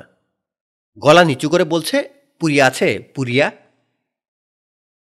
শুরুতে ভেবেছিলাম পুরিয়া হলো গাজা পরে বুঝলাম পুরিয়া বলতে হিরোইনের পুরিয়া বোঝাচ্ছে ঢাকা শহরের পার্কগুলিতে প্রকাশ্যে পুরিয়া বেচাকেনা হয় এই তথ্য জানা ছিল না এর মধ্যে মাঝে দেখালার টেলিফোন এই তুই কোথায় পার্কে দাড়িগোফ লাগিয়ে গিয়েছিস হুম সত্যি নাকি আমার সঙ্গে লাফাঙ্গাইং করছিস সত্যি পার্কে তোর খালুর দেখা পেয়েছিস না সে তো ফেস পরে সেজুগুজে বের হয়েছে খুঁজে দেখ মেয়েটার নাম মনে আছে না ভুলে গেছিস নাম মনে আছে সানফ্লাওয়ার সূর্যমুখী তোর মতো গাধাকে দিয়ে কোনো কাজই হবে না সানফ্লাওয়ার না শুধু ফ্লাওয়ার পুষ্প খালা এক মিনিট খালু সাহেবের মতো একজনকে দেখা যাচ্ছে আজকে ওনার মাথায় সবুজ ক্যাপ হুম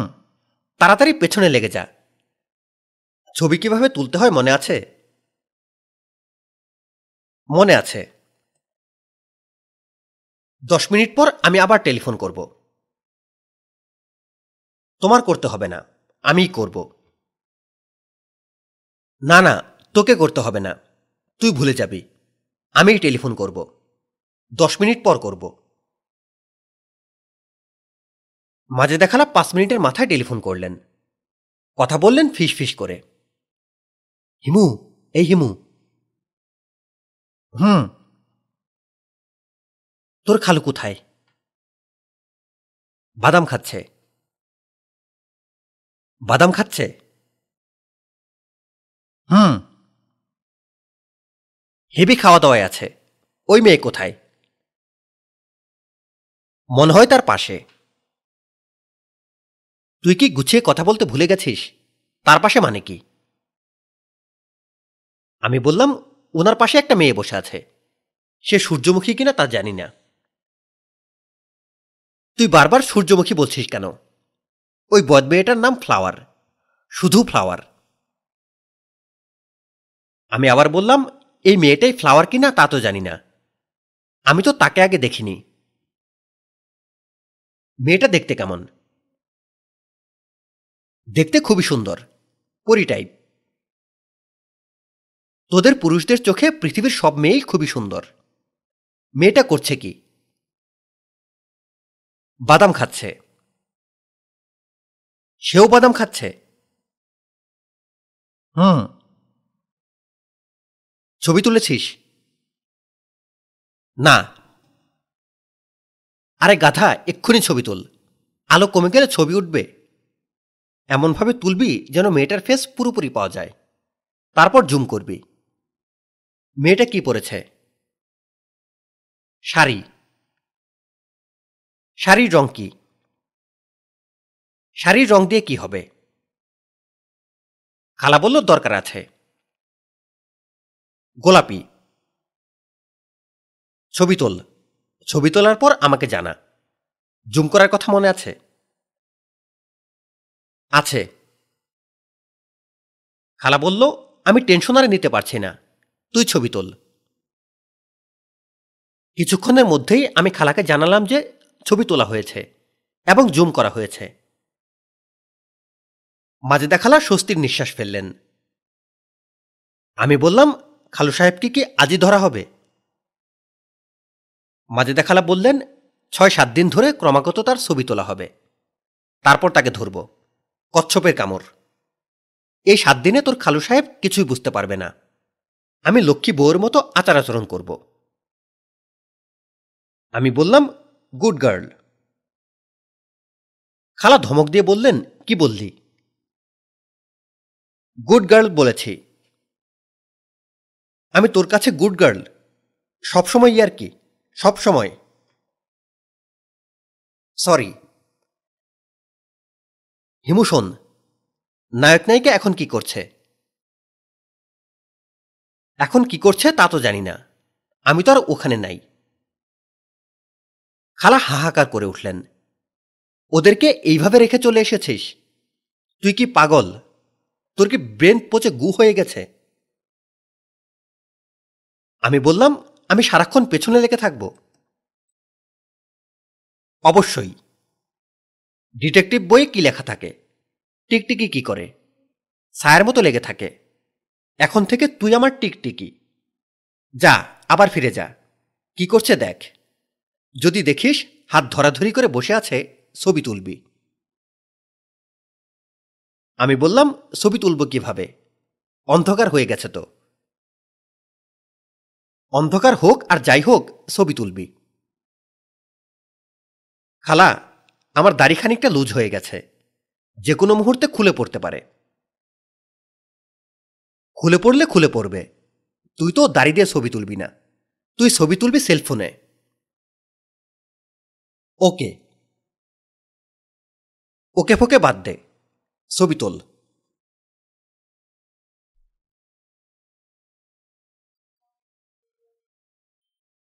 বজলু ছেলেটা যথেষ্ট ভোগালো যে ঠিকানাটা পাওয়া গেছে সেটা ঠিক কিনা কে জানে ঢাকা শহরের মানুষ উল্টাপাল্টা ঠিকানা দিতে পছন্দ করে ঠিকানাবিহীন মানুষদের ঠিকানা হয় ভাসমান এক জায়গায় স্থির থাকে না ভাসতে থাকে ভেসে দূরে চলে যাওয়ার আগেই ধরে ফেলতে হবে রাত বাজে দশটা রাত যত গভীর হবে ঠিকানায় মানুষ খুঁজে পাওয়া ততই সহজ হবে এই ধরনের লোকজন সারাদিন হাঁটাহাঁটি করে রাতে ঘুমোতে আসে বজলুর ভাসমান ঠিকানা উত্তরার রাজলক্ষ্মী কমপ্লেক্সের পেছনের সাপরা বস্তি সে তার বাবা শাহ সাহেবের সঙ্গে থাকে শাহ সাহেব রঙের মিস্ত্রি এবং ছোটখাটো পীর গাড্ডুর সাধনা আছে গাড্ডু জিন প্রজাতির জিনিস ক্ষমতা জিনের মতো না বনে জঙ্গলে থাকে বলে গাছপালা চিনে গাছপালা থেকে ওষুধ দেয় শাহ সাহেব সামান্য হাদিয়ার বিনিময়ে এইসব ওষুধ অন্যকে দেন শাহ সাহেবকে অনেকে গাড্ডুপিরও বলেন শাহ সাহেবকে অতি সহজেই খুঁজে পাওয়া গেল তিনি ঘরের সামনে উঠান মতো জায়গায় খালি গায়ে বসে ঝালমুড়ি খাচ্ছেন আমি তার সামনে গিয়ে দাঁড়াতেই গাড্ডুপির চোখ বড় বড় করে কিছুক্ষণ আমার দিকে তাকিয়ে থেকে বললেন হিমু ভাইজান না এতদিন পর দেখা আমি কিন্তু ঠিকই চিনেছি আমারে চিনছেন না লাল্লা আমি খুসরু এখন চিনছেন না ঠেলাগাড়ি চালাইতাম অ্যাক্সিডেন্ট করছিলাম ঠ্যাং গেল ভাইঙ্গা চিকিৎসার ব্যবস্থা আপনি করলেন এখন যদি বলেন চিনি না আমি যাব কই মুখ ভর্তি দাড়ি এই জন্য বোধহয় চিনেন না আপনি হুকুম দিলে নাপিতের দোকান থেকে মুখ কামাই আসি আমি বললাম পীর হয়েছে শুনলাম স্বপ্নে একটা জিনিস পেয়েছি কি পেয়েছ গাড্ডু এই বিষয়ে কথাবার্তা পরে বলবো আপনি আমার সামনে এখনো বিশ্বাস হইতাছে না তোমার ছেলে কই বুঝলু বজলুরে চিনেন কেমনে আমারে চিনেন না বজলুরে চিনেন আজীব ব্যাপার আমি বললাম তোমার ছেলে আমার কাছে চা কফির ফ্লাস্ক রেখে দৌড় দিয়ে পালিয়ে গিয়েছিল ফ্লাস্ক ফেরত দিতে এসেছি ও আচ্ছা আপনি সেই লোক লাইলাহিল্লাল্লাহ এখন আমার কাছে সব ক্লিয়ার বজলু বাড়িতে আসুক দেখেন তারে কি করি উল্টাপাল্টা কথা বলছে আপনারে নিয়া আমিও এমন বেকুব হারামজাদার কথা বিশ্বাস করছি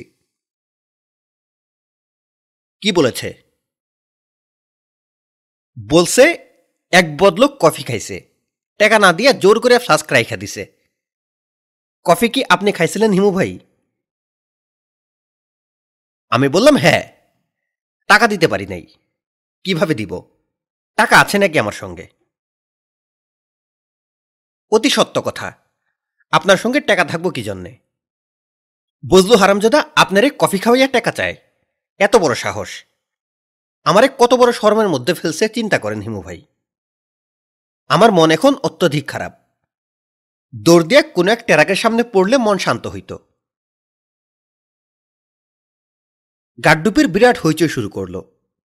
কি করলে হিমু ভাইয়ের প্রতি সঠিক সম্মান দেখানো হবে বুঝতে পারছে না উত্তেজনায় তার মুখে ঘাম জমে গেছে বজলু তার মাকে নিয়ে বাজার করতে গিয়েছিল সেও এসে আমাকে চিনতে পারল না গাড্ডুপির বলল চিনস না চিনস কানা ধৈরে খাড়াইয়া থাক বজলু কানে ধরে দাঁড়িয়ে রইল আমি তাকে ফ্লাস্ক এবং এই কদিনের চা কফি বিক্রির টাকা বুঝিয়ে দিলাম গাড্ডুপির হুঙ্কার দিয়ে বলল এখন চিনছস কিনা বল বজলু মাথা নাড়ল চিনেছে গাড্ডুপির গভীর হতাশায় বলল এই মানুষটার কাছে তুই কফির দাম চাইছস আফসোস বিরাট আফসোস বজলু বলল আমি ওনারে চিনব কেমনে গাড্ডুপির বলল আরে বেটা চোখের দেখায় চিনবি না ধ্যানে চিনবি মানুষ ধ্যানে চিনা যায় চোখের দেখায় চেনা যায় না আমি বললাম খুসরু আমি উঠি খসরু মনে হয় আকাশ থেকে পড়ল যেন আমি উঠির মতো বাক্য সে এই ইহজীবনে শুনেনি হিমু ভাই এইটা আপনি কি বললেন রাত বাজে এগারোটা আপনি আমার বাড়ির থেকে না খেয়া যাবেন পোলাও কর্মা পাক হবে ঝাল গুস্ত হবে তারপরে যাওয়া যাওয়ার কথা খাবেন না বলে আমি কিন্তু সত্যি লাফ দিয়ে ট্যারাকের নিচে পড়ব আমাকে হার স্বীকার করতে হলো রান্নাবাড়ার বিপুল আয়োজন শুরু হয়ে গেল বজলু এবং তার বাবা মুরগি গরুর মাংস পোলাওয়ের কালোজিরা চাল কিনতে চলে গেল আমি খসরুর স্ত্রীর সঙ্গে গল্প করছি তার নাম জরিনা বেগম জরিনা বেগম ছোটখাটো মহিলা চেহারা মায়াকারা গলার মিষ্টি কথাও বলে গুছিয়ে কথা শুনে মনে হয় কিছু পড়াশোনাও করেছে সে বলল ভাইজান আপনি আপনার শিষ্যরে বলেন মানুষ যেন না ঠকায় যে মানুষ ঠকায় সে নিজে ঠকে আল্লাপাকের হিসাব সোজা হিসাব আল্লাপাক জটিল হিসাব করেন না ওনার হিসাব খালি যোগ আর বিয়োগ আমি বললাম গাড্ডুপির মানুষ ঠকায় অবশ্যই সে নাকি স্বপ্নে পিরাতি পাইছে ভাইজান আপনি বলেন স্বপ্নে কোন দিন কে কি পাইছে যে জিনিস স্বপ্নে পাওয়া যায় সেই জিনিস স্বপ্নেই শেষ আমি বললাম ঠিকই বলেছ জরিনা বলল ছেলে বড় হইছে তারে স্কুলে দেয় না এই কাম করায় সেই কাম করায় আপনি একটা ধমক দিলে ছেলেরে স্কুলে দিব আমার ধমক শুনবে অবশ্যই শুনব আপনি তার পীরের পীর আপনার একটা কথায় সে জীবন দিয়া দিবে ভাইজান আপনি বললে আমার ছেলেরে স্কুলে পাঠাইবেন আচ্ছা দেখি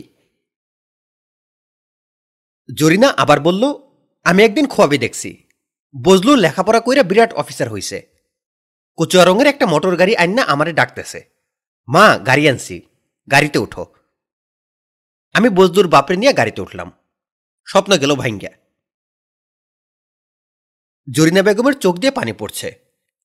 সে আঁচল দিয়ে চোখের পানি মুছতে মুছতে বলল আপনি যখন বজলু সন্ধানে উপস্থিত হয়েছেন তখন বুঝছি আমার স্যালারিনিয়া যে সোয়াব দেখছি সেটা সত্য আমি বললাম একটু আগে তুমি বলেছ যে জিনিস স্বপ্নে পাওয়া যায় সেই জিনিস স্বপ্নেই শেষ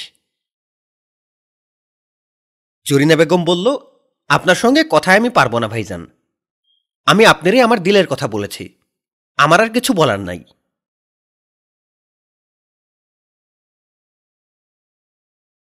জরিনা বেগমের রান্না অসাধারণ আমি খুবই তৃপ্তি নিয়ে খেলাম বেশ কয়েকবার মনে হলো র্যাবের হারুনাল রশিদকে নিয়ে এলে ভালো হতো প্রচুর আয়োজন ভরপেট খেতে তার অসুবিধা হতো না খাওয়া শেষ করে পান মুখে দিয়ে ঘর থেকে বের হবার আগে আগে বজলুকে বললাম এই বেটা খোঁজখবর করে কাল একটা স্কুলে ভর্তি হয়ে যাবে পরের বার এসে যদি দেখি স্কুলে ভর্তি হস নাই থাপ্পড় দিয়ে দাঁত সব কয়টা ফেলে দিব বদের বদ জরিনা বেগম আনন্দে হেসে ফেলল খসরু দীর্ঘ নিঃশ্বাস ফেলে বলল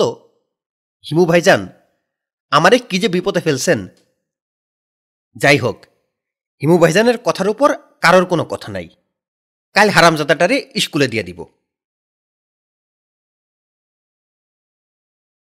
ফেরার পথে মনে হলো কাছেই তো র্যাবের অফিস এসেছি যখন দেখা করে যাই পরিচিত জনরা আছেন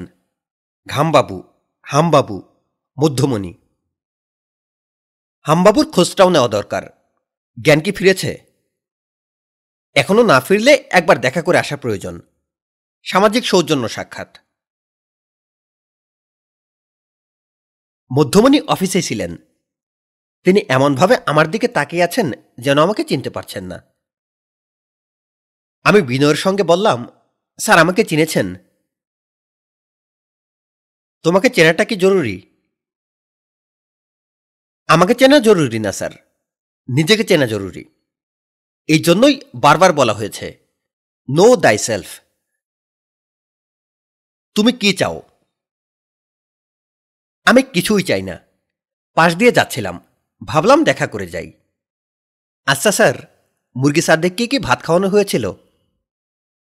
হারুন আল রশিদ সাহেবকে জিজ্ঞেস করেছিলাম উনি বলতে পারলেন না মধ্যমণি থমথমে গলায় বললেন হারুনকে চেনো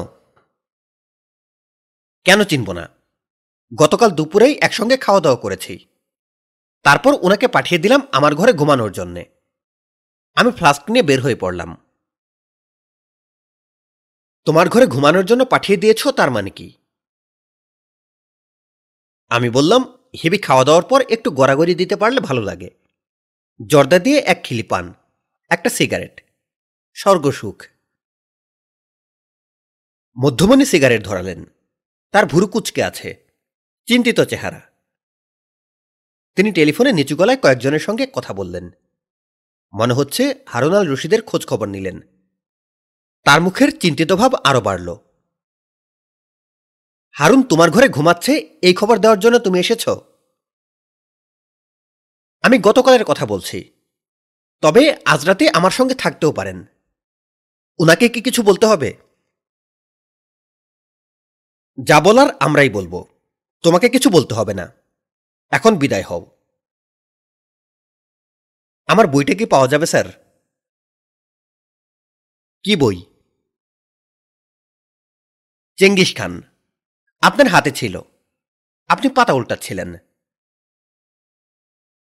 ও আচ্ছা বই তোমাকে দেওয়া হয়নি জি না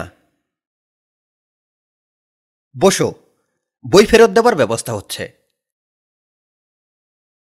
স্যার একটা সিগারেট কি খেতে পারি আপনি যদি বেদবি না নেন নো সিগারেট জি আচ্ছা বই খোঁজা হচ্ছে টেবিল ড্রয়ার টেবিলের সাইড বক্স কিছু ফাইলপত্র খোলা হলো যদি ফাইলের ভেতর ঢুকে যায় চেঙ্গিস খান সাহেবকে পাওয়া গেল না উনি বললেন আমরা খুঁজে রাখব তুমি পরে একসময় এসে নিয়ে যাবে জি আচ্ছা হামবাবুর অবস্থা কি স্যার হামবাবুটাকে আমি বললাম আমাকে ইন্টারোগেশনের সময় আপনার ডান পাশে বসেছিলেন আমাকে চর মারতে গিয়ে পড়ে গিয়ে মাথায় ব্যথা পেলেন ও আচ্ছা শফিক আগের মতোই আছে সেন্স ফিরেনি কোথায় আছেন কি সমাচার জানতে পারলে একবার দেখা করে আসতাম তোমার দেখা করার প্রয়োজন নেই তার প্রপার চিকিৎসা হচ্ছে তাকে সিঙ্গাপুর নিয়ে যাওয়া হয়েছে মাউন্ট এলিজাবেথ হসপিটাল আমি বললাম সামান্য চরের জন্য কি হয়ে গেল স্যার একটু দেখেন তাও বেচারা চরটা দিতে পারেনি চরটা দিলে কিছু শান্তির ব্যাপার ছিল কি বলেন স্যার রসিকতা করার চেষ্টা করবে না গেট লস্ট আমি বের হয়ে এলাম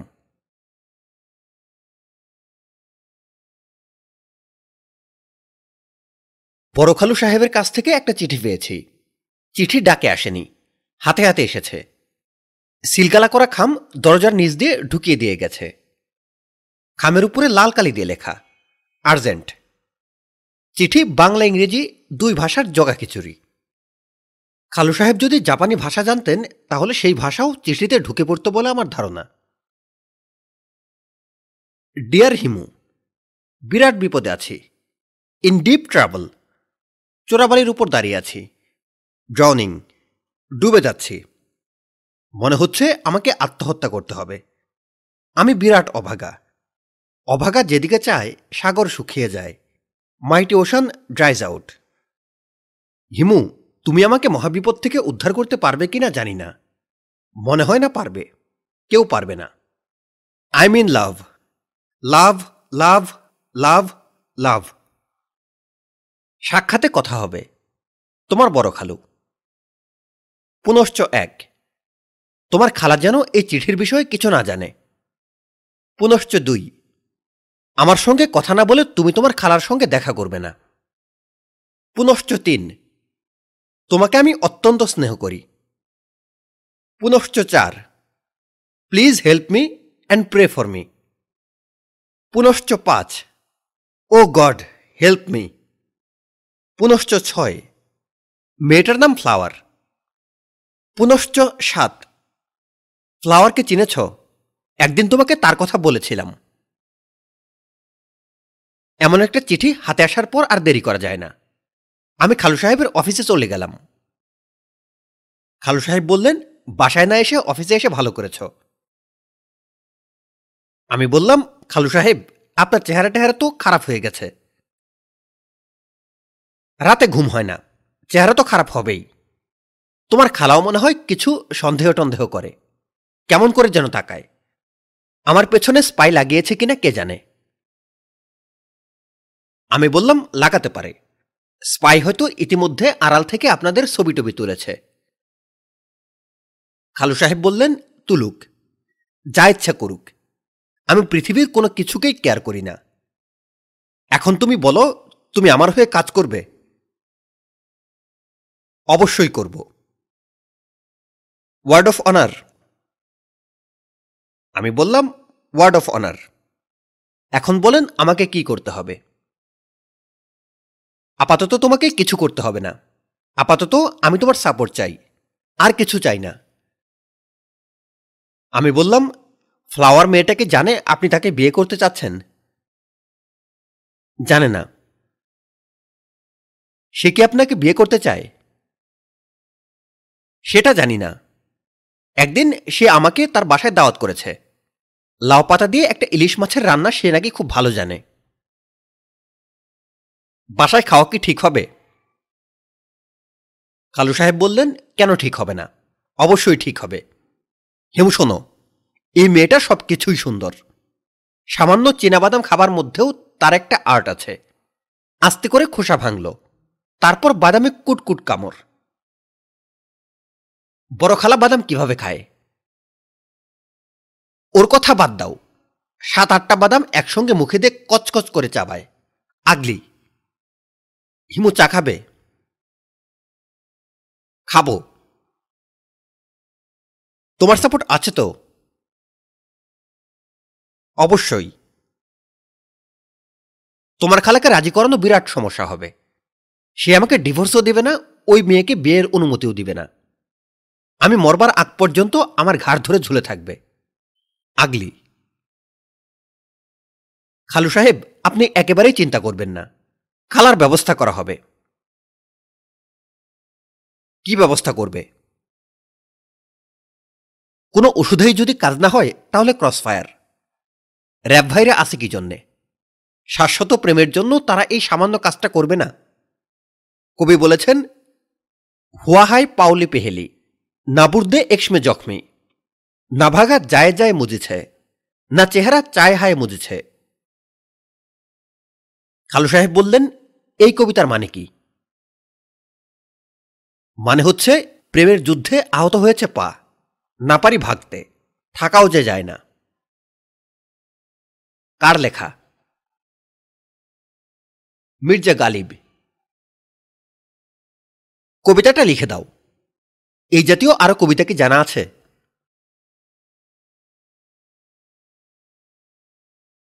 আমি চা খেলাম স্যান্ডউইচ খেলাম মির্জা গালিবের তিনটা কবিতা লিখে খালু সাহেবের টেবিলের কাচের নিচে রেখে সোজা বড়খালার ফ্ল্যাট বাড়িতে উপস্থিত হলাম আমি দুই পার্টির হয়েই কাজ করছি আমার দায়িত্ব সামান্য না দুজনকেই জিতিয়ে দিতে হবে সহজ কাজ না মাঝে দেখালার ফ্ল্যাটে ধুন্দুমার কাণ্ড বসার ঘরের সোফায় মূর্তির মতো তিনি বসে আছেন তার হাতে একটা বই বইয়ে অ্যারোপ্লেনের ছবি ছবির নিচে লেখা চায়না ইংলিশ ডিকশনারি ডিকশনারির সঙ্গে এরোপ্লেনের সম্পর্ক কি ঠিক বোঝা গেল না বড়খালার সামনে বিরাট সাইজের এক গামলা তিনি গামলায় দুপা ডুবিয়ে বসে আছেন গামলা ভর্তি কুচকুচে কালো রঙের তরল পদার্থ গামলার সামনে নাকচ্যাপটা এক বিদেশিনী বিদেশিনীর হাতে স্পঞ্জ সে কালো তরল পদার্থে হাত ডুবিয়ে স্পঞ্জ দিয়ে কি যেন করছে আমি বললাম হচ্ছে কি মাঝে দেখালা বললেন ফুট ম্যাসাজ নিচ্ছি এই মেয়ের নাম হুসি হংকংয়ের মেয়ে ধানমন্ডিতে নতুন একটা পার্লার হয়েছে সেখান থেকে খবর দিয়ে এনেছি গাধা টাইপ মেয়ে ছয় মাস হয়ে গেছে বাংলাদেশে আছে একটা মাত্র বাংলা শব্দ শিখেছে সালেম আলেম আমি বললাম সালেম আলেম মানে কি সালেম আলেম মানে সালাম আলাইকুম হুসি আমার দিকে তাকে মিষ্টি হেসে বলল সালেম আলেম আমি বললাম তোমাকেও সালেম আলেম মাজিদা খালা বললেন চায়না ইংলিশ ডিকশনারি এই গাধা মেয়েটা নিয়ে এসেছে যাতে আমি তার সঙ্গে আলাপ টালাপ করতে পারি এতক্ষণ ডিকশনারি ঘেটে এমন কিছু পেলাম না যা হুসিকে বলা যায় তুই দেখতো কিছু পাস কিনা আমি ডিকশনারি ঘেটে কয়েকটা বাক্য বের করলাম যেমন মাংমা তুমি কি ব্যস্ত মাংমা বলতেই মেয়েটা ঘন ঘন মাথা নাড়তে লাগলো বোঝা গেল সে ব্যস্ত সেন্টিজেন মিয়াং তোমার শরীর কেমন মেয়েটি মুখ ভর্তি করে হাসল মনে হচ্ছে তার শরীর ভালো নিহাই মা কেমন আছো এবার হাসি আরও বেশি সে যে ভালো এ বিষয়ে এখন পুরোপুরি নিশ্চিত হওয়া গেল বরখালা বললেন বই ঘেটে দেখতো এক কাপ চা খাবেন এই কথাটা আছে কিনা মেয়েটাকে এক কাপ চা খাওয়াতাম কি সুন্দর গায়ের রং দেখেছিস আমি বললাম হুম দুধে আলতা না আমি খালার পাশে বসতে বসতে বললাম দুধে আলতা শব্দটা ভুল দুধের মধ্যে আলতা দিয়ে দেখো দুধ সঙ্গে সঙ্গে নষ্ট হয়ে ছানা ছানা হয়ে যায় কুৎসিত একটা পদার্থ তৈরি হয় এই মেয়ে কুৎসিত না কুৎসিত কি বলছিস পরীর মতো মেয়ে স্বভাব চরিত্রও ভালো সারাক্ষণ হাসছে ডিকশনারি দেখে জিজ্ঞেস করত মেয়েটা আনম্যারিড কিনা আনম্যারিড হলে কি করবে বিয়ে দেবার চেষ্টা করব সুন্দরী মেয়েদের বিয়ে দেবার মধ্যে আনন্দ আছে মেয়েটার আঙ্গুলের দিকে তাকিয়ে দেখ একেই বোধহয় বলে চম্পক আঙ্গুলি হাতের তালুর তুলনায় আঙ্গুল কিন্তু যথেষ্ট লম্বা ঠিক না হ্যাঁ ঠিক মাজেদা খালা হঠাৎ ফিসফিস করে বললেন এই হিমু তুই মেয়েটাকে বিয়ে করে ফেল না আমি সারাদিন তুই হাঁটাহাঁটি করবি সন্ধ্যাবেলা এই মেয়ে তোর ফুট মাসাজ করে দেবে বুদ্ধি খারাপ না বড় খালা শোনো পাওয়া গেছে কি পাওয়া গেছে চা খাওয়ার ব্যাপারটা পাওয়া গেছে একটু অন্যভাবে পাওয়া গেছে অন্যভাবে মানে আমি বললাম আমাকে এক কাপ চা দাও এইভাবে আছে বলে দেখব বুদ্ধিমতী মেয়ে হলে অর্থ বের করে ফেলবে বলে দেখ আমি হুসির দিকে তাকে গলা যথাসম্ভব চাইনিজদের মতো করে বললাম কিং হে বেচা সঙ্গে সঙ্গে মেয়েটি উঠে দাঁড়ালো অ্যাপ্রনে হাত মুছে রান্নাঘরে ঢুকে গেল আমি এবং মাঝে দেখালা আগ্রহ নিয়ে তাকিয়ে আছি দেখি এই মেয়ে কি করে সে চুলা ধরিয়ে কেতলি বসিয়ে দিল মনে হচ্ছে আমাদের জন্য চা বানাচ্ছে মাজেদা খালা মুগ্ধ গলায় বললেন কিরকম ভালো মেয়ে দেখেছিস অসাধারণ আমি ঠাট্টা করছি না এরকম একটা মেয়েই তোর জন্য দরকার আমি বললাম চাইনিজ ভাষায় এই মেয়ের সঙ্গে প্রেম করব কিভাবে চাইনিজ শিখে নিবি সামান্য একটা ভাষা শিখতে পারবি না সাব ব্যাং রান্না করে বসে থাকবে এটা একটা সমস্যা না খালা বললেন সাব ব্যাং রাঁধবে কেন তুই যা রাঁধতে বলবি তাই রাঁধবে বাঙালি রান্না শিখে নেবে আমি বললাম বেচারিরও তো মাঝে মধ্যে সাপ টিকটিকি খেতে ইচ্ছা হতে পারে খালা বলল তখন সে আলাদা রান্না করে খাবে আমি আবার বললাম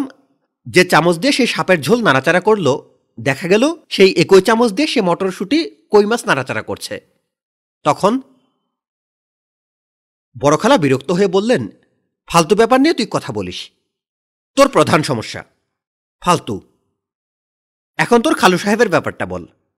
গোপন কথা সেরে নেই চাইনিজ মেয়েটাও নেই থাকলেও তো সমস্যা নেই সে তো বাংলা বোঝে না তা ঠিক তারপরেও লজ্জা লজ্জা লাগে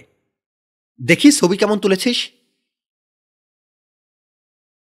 আমি মোবাইল টেলিফোন কাম ভিডিও যন্ত্র খালার হাতে দিলাম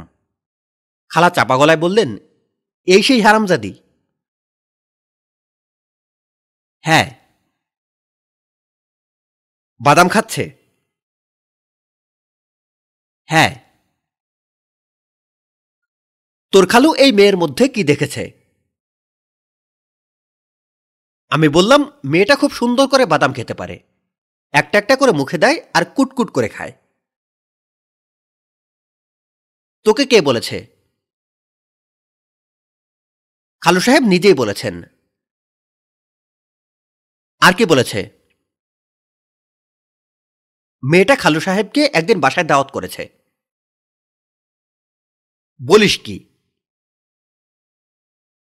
আর দেরি করা ঠিক হবে না অ্যাকশানে চলে যেতে হবে কি অ্যাকশানে যাবি কাজীটাকে দুইজনকে বিয়ে করিয়ে দেই ঝামেলা শেষ দুইজন বসে বাদাম খাক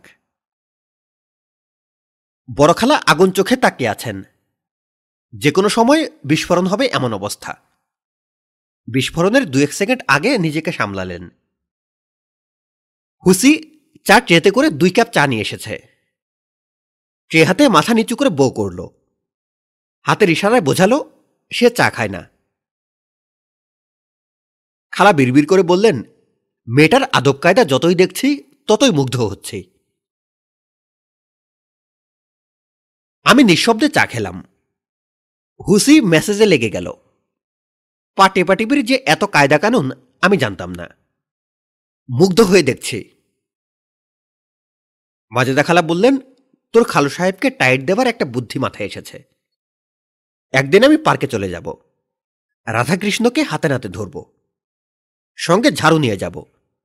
ঝাড়ুপেটা করতে করতে কৃষ্ণকে বাড়িতে আনব আমি বললাম বুদ্ধি খারাপ না তুইও আমার সঙ্গে থাকবি আমি কি করব ঝাড়ুপেটার দৃশ্য ভিডিও করবি প্রতিরাতে ঘুমোতে যাবার আগে তোর খালু সাহেবকে ওই ভিডিও দেখতে হবে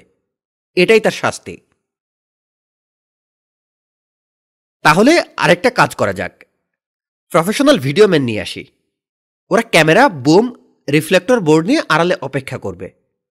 যেই মুহূর্তে তুমি ঝাড়ু নিয়ে অ্যাকশনে যাবে অমনি ক্যামেরাও অ্যাকশনে যাবে বড়খালা বললেন তুই কি ঠাট্টা করছিস না সিরিয়াসলি বলছিস সিরিয়াসলি বলছি ক্যামেরা ভাড়া করতে কত লাগবে জানি না কত লাগবে তুমি বললে খোঁজ করি ঠিক আছে খোঁজ কর আমি বললাম ভিডিওটা যদি ভালো হয় তাহলে সিডিতে বেশ কিছু কপি ট্রান্সফার করে নেব তুমি কিছু নিজের কাছে রাখলে আত্মীয় স্বজনকে কিছু বিলি করলে আমরা বিভিন্ন টিভি চ্যানেলে দিয়ে দেখতে পারি কেউ যদি চালায় তাহলে কিছু টাকা পাবো অনেকগুলি চ্যানেল হয়েছে তো তারা প্রোগ্রাম পাচ্ছে না যে যাই বানাচ্ছে কিনে নিচ্ছে কিছুদিন আগে একটা চ্যানেলে চল্লিশ মিনিটের জন্মদিনের একটা প্রোগ্রাম দেখিয়েছে শিরোনাম হলো একটি সাধারণ জন্মদিন উৎসব আমাদের ভিডিওর শিরোনাম হবে পরকীয়ার পরিণতি ঝাড়ু ট্রিটমেন্ট বড়খালা থমথমে গলায় বললেন হিমু তোর সব কিছুই ফাজলামি সবই রসিকতা তুই এক্ষুনি এই বাড়ি থেকে চলে যাবি আর কখনো আসবি না ভিডিওর ব্যবস্থা করব না তোকে কিছুই করতে হবে না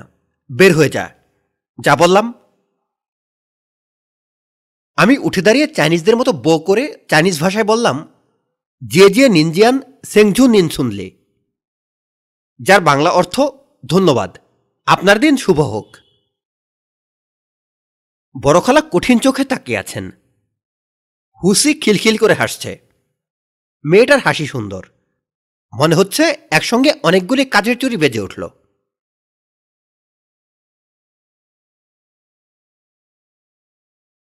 বড়খালার ফ্ল্যাট বাড়ি থেকে বের হয়ে রাস্তার মোড়ের দোকান থেকে সিগারেট কিনে সবে ধরিয়েছে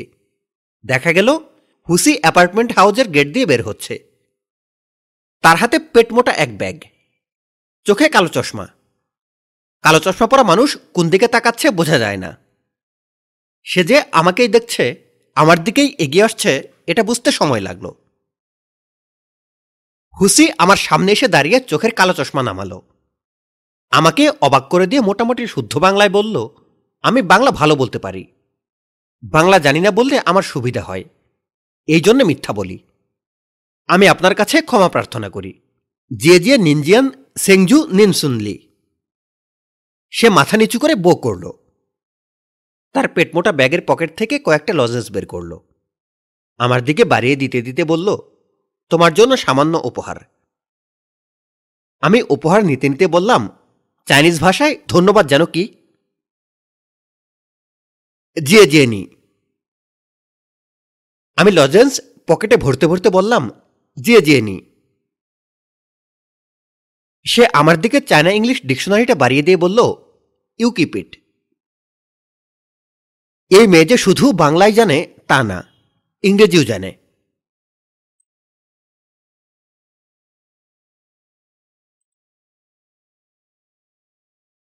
আমার ঘরের ভেতরের একটি দৃশ্য সময় দুপুর কোকিলের ডাক শোনা যাচ্ছে কোকিলের ডাকের কথায় ভেবে বসা ঠিক না যে এখন বসন্তকাল ঢাকা শহরের কোকিলরা কিছুটা বিভ্রান্ত পৌষ মাসেও তাদের ডাক শোনা যায় আজ জানুয়ারির তিন তারিখ মাঘ মাস মাঘ মাসের শীতে কোনো এক সময় হয়তো বাংলার বাগরা পালিয়ে যেত এখন অবস্থা ভিন্ন গরমে বাগরা অতিষ্ঠ ঘরের ভেতরে যথেষ্ট গরম মাথার উপর ফুল স্পিডে ফ্যান ঘুরছে বিছানায় খালি গায়ে হারুনাল রশিদ ঘুমোচ্ছে তার দুপুরের খাবার ব্যবস্থা মেসে করে দিয়েছি মেসে যেসব আইটেম রান্না হয় তাতে তার পেট ভরে না বলে বিসমিল্লা হোটেল থেকেও প্রতিদিনই দু একটা আইটেম আসে মেসের চেয়ে আলাদা করে দুটা ডিম পেঁয়াজ মরিচ দিয়ে মেখে দেয় খাওয়া দাওয়ার পর হারুনাল রশিদ টানা ঘুম দেয় ঘুম ভাঙে সন্ধ্যার আগে আগে অতি নিরীহ নির্বিরোধী ভালো মানুষ খাদ্যদ্রব্যের বাইরের কোনো বিষয়ে আলোচনার ব্যাপারে তার উৎসাহ নেই পুরনো ঢাকায় কোন কোন দোকানে আসল কাচ্চি পাওয়া যায় কোন দোকানে গ্লাসি নামে খাসির মাংসের বিশেষ পদ পাওয়া যায় সব তার মুখস্থ সে আমাকে কথা দিয়েছে কাজের চাপ একটু কমলেই গ্লাসি এনে খাওয়াবে এটা এমনই এক বস্তু যে একবার খেলে ঠোঁটে ঘিয়ের গন্ধ লেগে থাকবে তিন দিন আমি চেয়ারে বসে ঘুমন্ত হারুনাল রশিদকে দেখছি এবং বেচারার প্রচণ্ড কাজের চাপ দেখে সহানুভূতি বোধ করছি এমন সময় মেসির ম্যানেজার জয়নাল এসে ঢুকল আমার কানের কাছে মুখ নিয়ে ফিসফিস করে বলল সর্বনাশ হয়েছে পালিয়ে যাবেন কিনা বিবেচনা করেন হাতে সময় নাই একজন ফিসফিস করে কথা বললে অন্যজনকেও ফিসফিস করতে হয় আমিও ফিসফিস করে বললাম পালিয়ে যাওয়ার মতো অবস্থা অবশ্যই আপনার খোঁজে র্যাব এসেছে জিপ ভর্তি র্যাব আমাকে আপনার কথা জিজ্ঞেস করল আমি বললাম খোঁজ নিয়ে আসে আছে কিনা সম্ভবত নাই এই সময় সাধারণত উনি থাকেন না সত্যও বলি নাই মিথ্যাও বলি নাই মাঝামাঝি বলেছি ভালো করেছেন হিমু ভাই সময় নষ্ট করবেন না সিঁড়ি দিয়ে ছাদে চলে যান ছাদ থেকে লাভ দিয়ে পাশের বিল্ডিংয়ের ছাদে যাবেন পারবেন না অসম্ভব এক ছাদ থেকে আরেক ছাদে লাফালাফি আমাকে দিয়ে হবে না ধরা দেওয়া ছাড়া উপায় দেখি না ধরা দিবেন উপায় কি অপরাধ তো কিছু করি নাই ম্যানেজার বলল র্যাব অপরাধ করেছেন কি করেন নাই এসব বিবেচনা করবে না ধরা খাওয়া মানে ঢিসুম ঢিসুম ক্রসফায়ার আল্লাহ খোদার নাম নেন হিমু ভাই দোয়া ইউনুস পড়তে পড়তে যান ম্যানেজারের কথা শেষ হল না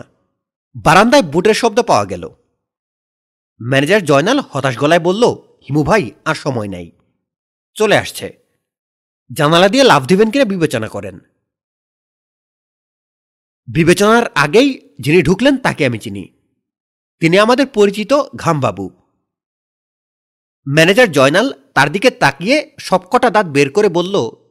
স্যার হিমুভাই ঘরে আছেন বাথরুমে ছিলেন বলে আপনাদের আসার খবর সঙ্গে সঙ্গে দিতে পারি নাই অপরাধ ক্ষমা করবেন ঘামবাবু কঠিন গলায় বললেন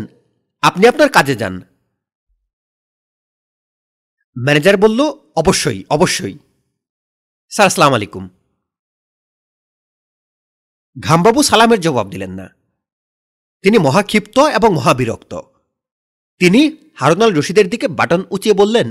এ এখানে ঘুমাচ্ছে কেন আমি বিনয়ের সঙ্গে বললাম স্যার ওনার নাম হারুনাল রশিদ বিখ্যাত ব্যক্তি বাগদাদের খলিফা ছিলেন ঘামবাবু বললেন এ কে আমি জানি আমার প্রশ্ন হচ্ছে এ এখানে ঘুমাচ্ছে কেন আমি বললাম দুপুরে খাওয়া দাওয়ার পর উনি সামান্য রেস্ট নেন কবে থেকে রেস্ট নেয় প্রথম দিন থেকেই আপনাদের আগে একবার বলেছিলাম মনে হয় ভুলে গেছেন খাওয়া দাওয়া কোথায় করে আমার সঙ্গেই করে আমরা মেসে খাই দু একটা আইটেম বিসমিল্লা হোটেল থেকে নিয়ে আসি ওদের মুড়িঘণ্ট অসাধারণ আপনার দাওয়াত রইল একদিন দুপুরে যদি আসেন খুবই খুশি হব ঘামবাবু এমন কঠিন চোখে তাকালেন যে আমাকে চুপ করে যেতে হলো ঘরে শুনশান নিরবতা শুধু হারুনাল রশিদ মিহিভাবে নাক ডেকে যাচ্ছেন আমি বললাম স্যার বটু ভাইকে ডেকে তুলব বটুকে হারুন ভাইয়ের ডাকনাম বটু ঘামবাবু বিড়বিড় করে বললেন আরাম করে নাক ডাকিয়ে ঘুমাচ্ছে ইনি ওর ওন বেড আমি আমার জীবনে এর চেয়ে বিস্ময়কর কোনো ঘটনা দেখিনি আমি বললাম স্যার ক্রসফায়ারে লোকজন যখন মারা যায় সেই ঘটনা আপনার কাছে তেমন বিস্ময়কর লাগে না ঘামবাবুর কুচকানো ভুরু আরও কুচকে গেল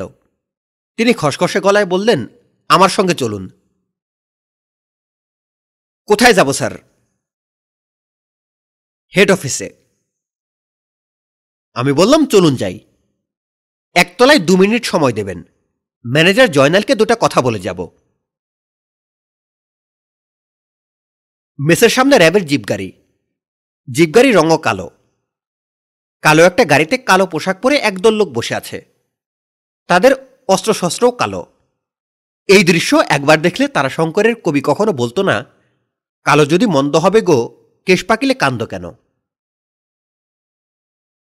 গাড়ির আশেপাশে একদল কৌতূহলী মানুষ তারা কৌতূহলী কিন্তু ভীত কোন অভাগাকে ধরে নিয়ে যাচ্ছে সেটা দেখার আগ্রহ আছে দেখতে গিয়ে কোন ঝামেলায় পড়ে সেই সংশয়ও আছে ম্যানেজার জয়নাল কাদো কাদো গলায় বলল এক মনে দোয়া ইনুস পড়তে পড়তে যান আল্লাহর হাতে সোপর্দ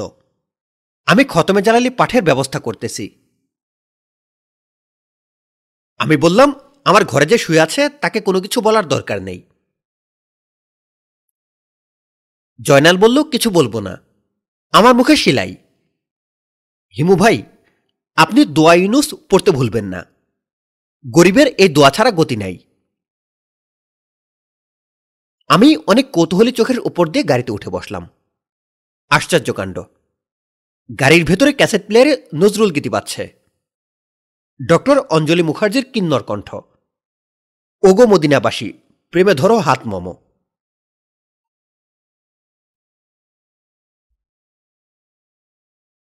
আবার আগের অবস্থা সেই ইন্টারোগেশন রুম তিনজনের জায়গায় দুজন ঘামবাবু এবং মধ্যমণি শুধু হামবাবু নেই তবে আজকের পরিস্থিতি মনে হয় সামান্য ভালো আমার সামনে এক কাপ চা রাখা হয়েছে অন্য একটা প্লেটে বিস্কিট আছে ঘামবাবু বিস্কিটের প্লেটটা আমার দিকে এগিয়ে দিতে দিতে বললেন চা খাও আমি চায়ে বিস্কিট ডুবিয়ে খেতে শুরু করেছি এই আধুনিক সময়ে চায়ে বিস্কিট ডুবিয়ে খাওয়াকে অভদ্রতা গণ্য করা হয় বিস্কিট মাঝে মাঝে গলে কাপে পড়ে যায় সেই গলন্ত বিস্কিট আঙ্গুল দিয়ে তুলে মুখে দেওয়াকে চূড়ান্ত অশ্লীলতা মনে করা হয় এই কাজটিকেও করলে আশেপাশে সবার সুরুচি এতই আহত হয় যে তারা প্রায় শিউরে ওঠেন আমি এই কাজটি হাসি মুখে করছি দুটা বিস্কিট একই ভঙ্গিতে খাওয়ার পর তাদের দিকে তাকিয়ে বললাম জিয়ে জিয়ে নেই মধ্যমণি বললেন তার মানে আমি বললাম স্যার চাইনিজ ভাষায় বলেছে আপনাকে ধন্যবাদ জিয়ে জিয়ে নির মানে ধন্যবাদ আমি অভদ্রের মতো আপনাদের সামনে চা বিস্কিট খেলাম মেই গোয়াজি মেই গোয়াজির অর্থ কিছু মনে করবেন না মধ্যমণি বললেন চাইনিজ ভাষায় কথা বলার প্রয়োজন দেখছি না বাংলা ভাষায় কথাবার্তা হোক বাংলায় কথা বলতে তোমার যদি কোনো অসুবিধা না হয় আমি বললাম বিকে কি অর্থাৎ ঠিক আছে মধ্যমণি আমার দিকে ঝুঁকে এসে বললেন তোমার পাসপোর্ট আছে জি না স্যার পাসপোর্ট দিয়ে আমি কি করবো আমি চব্বিশ ঘন্টায় তোমার একটা পাসপোর্ট করিয়ে দিচ্ছি আমি আনন্দিত হবার ভঙ্গি করে বললাম জিয়ে জিয়ে নি আপনাকে ধন্যবাদ তোমার ভিসার ব্যবস্থা করে দেব তুমি পরশু চলে যাবে জি আচ্ছা কোথায় যাবে জানতে চাইলে না আমি বললাম কোথায় যেতে হবে আমি জানি তোমার জানার কথা না কথা না থাকলেও কেউ কেউ অগ্রিম জেনে ফেলে একজন সন্ত্রাসী যখন ধরা পড়ে সে কিন্তু জানে না কখন সে মারা যাবে আপনারা জানেন মধ্যমণি বললেন অতিরিক্ত স্মার্ট হবার চেষ্টা করবে না আচ্ছা স্যার করব না তোমাকে কোথায় পাঠাতে চাচ্ছি বলে তোমার ধারণা আমি বললাম মাউন্ট এলিজাবেথ হসপিটাল সিঙ্গাপুর হাম্বাবুর আত্মীয় স্বজনদের ধারণা হয়েছে যেহেতু আমাকে চর মারতে গিয়ে ওনার এই অবস্থা এখন একমাত্র আমিই পারি ওনার ঘুম ভাঙাতে তার ছেলে আমাকে তার বাবার পাশে উপস্থিত করাবার জন্য অতি ব্যস্ত এর মধ্যে আপনারাও আমার বিষয়ে কিছু খোঁজখবর করেছেন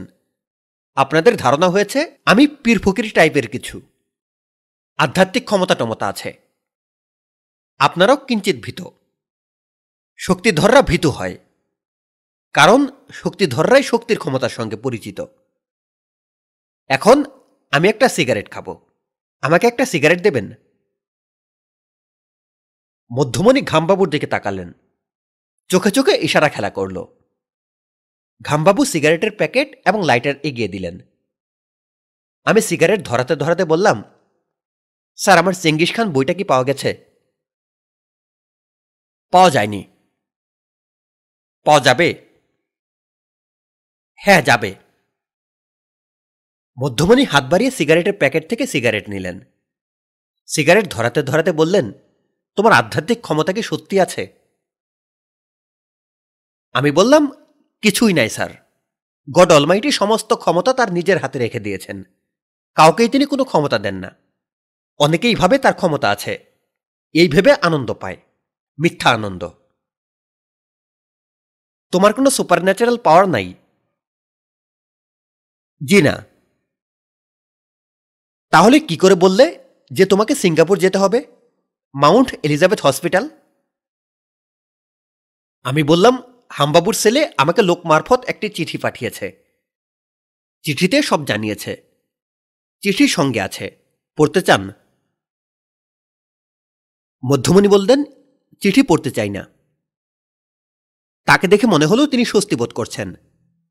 হিমু নামক লোকটির কোনো ক্ষমতা নেই সে সাধারণের সাধারণ তাকে ভয় পাওয়ার কিছু নেই তাকে চরথাপ্পড় দেওয়া যেতে পারে আমি বললাম স্যার উঠি ঘামবাবু কঠিন ধমক দিলেন উঠি মানে ফাজলামি করো বসে থাকো আমি বসে থাকলাম আরেকটা বিস্কিট খাবো কিনা চিন্তা করছে বিস্কিটের চাইনিজ কি ঝোলার ভেতর ডিকশনারিটি আছে চুপচাপ বসে না থেকে কিছু চাইনিজ শব্দ শিখে ফেলা যেতে পারে ডিকশনারি বের করতে গিয়ে হুসির উপহার লজেন্সে হাত পড়ল আমি মধ্যমণির দিকে তাকিয়ে বললাম লজেন্স খাবেন স্যার উনি জবাব দিলেন না আমি দুজনের সামনে দুটা লজেন্স রেখে ডিকশনারি খুলে বসলাম চুপচাপ বসে না থেকে জ্ঞানের চর্চা হোক নবীজি বলেছেন জ্ঞানের চর্চার জন্য সুদূর চীন দেশে যাও আমাকে চিনে যেতে হচ্ছে না চিন চলে এসেছে আমার হাতে সাইকেল জিজিংসে বেবি ট্যাক্সি সানলুন বাস কিসে সাধারণ নৌকা জিয়াওচুয়ান যন্ত্রচালিত নৌকা মোট ওটিং মধ্যমণি নড়েচড়ে বসলেন জজ সাহেবদের মতো টেবিলের টোকা দিয়ে দৃষ্টি আকর্ষণ করলেন আমি বললাম কিছু বলবেন স্যার পাসপোর্টের জন্য তোমার ছবি দরকার ছবি কি আছে না তুলতে হবে আমি বললাম পাসপোর্টের প্রয়োজন হবে না স্যার হামবাবুর জ্ঞান ফিরেছে উনি সুস্থ কাল পরশুর ভেতর দেশে ফিরবেন তোমাকে কে বলেছে কেউ বলে নাই এটা আমার অনুমান আপনারা টেলিফোন করে দেখুন জ্ঞান ফিরেছে কিনা আমি ততক্ষণে চাইনিজ ভাষা আরও কিছু রপ্ত করি মধ্যমণি টেলিফোন সেট হাতে নিলেন আমি চোখের সামনে ডিকশনারি মেলে ধরলাম গায়ক গেচাং ইয়ান উয়ান পরিচালক দাও ইয়ান অভিনেতা নানিয়ান উয়ান অভিনেত্রী নু ইয়ান উয়ান মধ্যমণির টেলিফোন অনুসন্ধান শেষ হয়েছে তিনি পরিপূর্ণ বিস্ময় নিয়েই আমার দিকে তাকিয়েছেন আমি হাতের ডিকশনারি নামিয়ে রাখতে রাখতে বললাম স্যার কিছু জানা গেছে মধ্যমণি চাপা গলায় বললেন মিনিট দশেক আগে জ্ঞান ফিরেছে বলল সবার সঙ্গে কথা বলেছে ঠান্ডা পানি খেতে চেয়েছে আমি উঠে দাঁড়াতে দাঁড়াতে বললাম স্যার আমি কি এখন উঠতে পারি দুজনের কেউ কিছু বলল না তাদের হতভম্ব ভাব কাটতে সময় লাগবে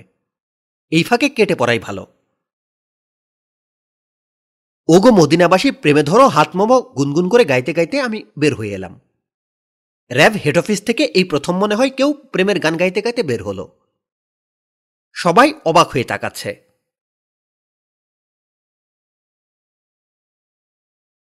মেসে ফিরে নিজের ঘরে ঢুকতে যাচ্ছে জয়নাল দৌড়ে এলো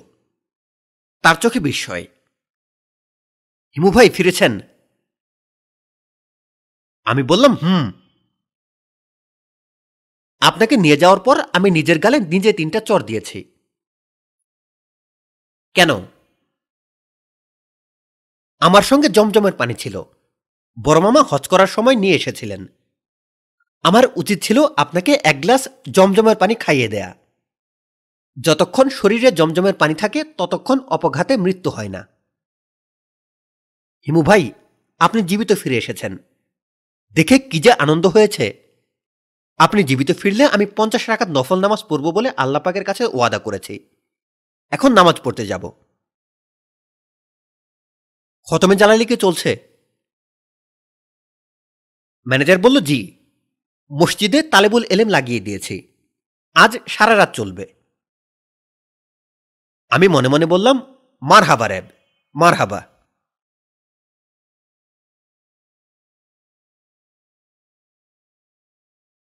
বালিশের নিচে পাখি ডাকছে এর মানে কি ঢাকা শহরের পাখিদের মাথা সামান্য আওলা তার মানে এই না যে তাদের কেউ কেউ মানুষের বালিশের নিচে চলে যাবে এবং মনের সুখে ডাকাডাকি করবে পাখির সন্ধানে বালিশের নিচে হাত বাড়িয়ে যে বস্তু পেলাম তার নাম মোবাইল টেলিফোন বড় খালার দেয়া কথোপকথন যন্ত্র এই যন্ত্রের রিংটনে আগে বাজনা ছিল এখন কি করে যেন পাখির ডাক হয়ে গেছে হ্যালো বড় খালা তুই কি ঘুমোচ্ছিলি নাকি হ্যাঁ দশটা বাজে এখনো ঘুমাচ্ছিস আমার তো অফিস নেই আমি যতক্ষণ ইচ্ছা ঘুমাতে পারি তাই বলে তোর কোনো টাইম টেবিল থাকবে না তোকে রিং করেই যাচ্ছে রিং করেই যাচ্ছে আমি বললাম কিছু কি ঘটেছে ওই মেয়ে চলে এসেছে কোন মেয়ে চলে এসেছে হুসি কেন এসেছে খালা বলল ও কি বাংলা জানে নাকি যে বলবে কেন এসেছে কিছুই বলছে না শুধু হাসছে হাবে ভাবেও কিছু বুঝতে পারছো না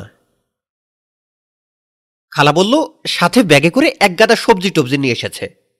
মনে হচ্ছে রান্না করে আমাকে খাওয়াতে চায় তুই চলে আয় আমি চলে আসবো কেন আমাকে তো খাওয়াতে চায় না আমার ধারণা তোকেই খাওয়াতে চায় সেই তো তোকে টেলিফোন করতে বলল কিভাবে বলল ইশারায় কানের কাছে হাত নিয়ে টেলিফোন দেখালো তারপর বলল হিমি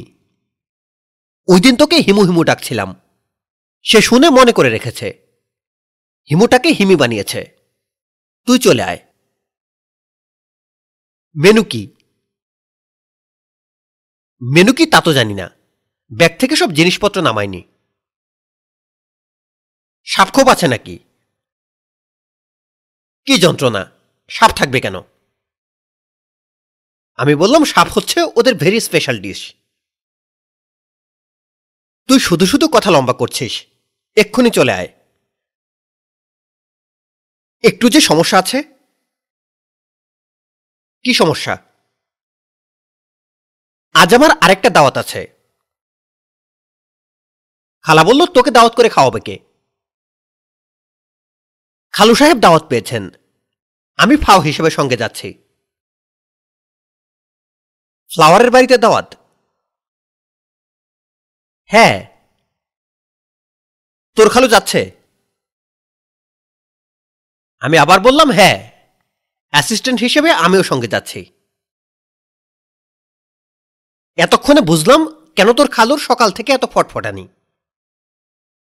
আচ্ছা হিমু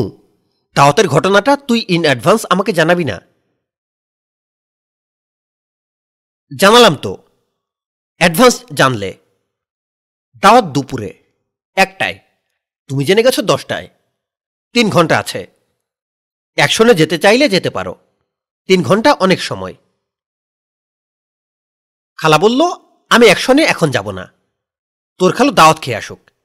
তারপর দেখবি অ্যাকশন কাকে বলে তুই অবশ্যই তোর খালুর সঙ্গে যাবি না তুই আমার এখানে চলে আসবি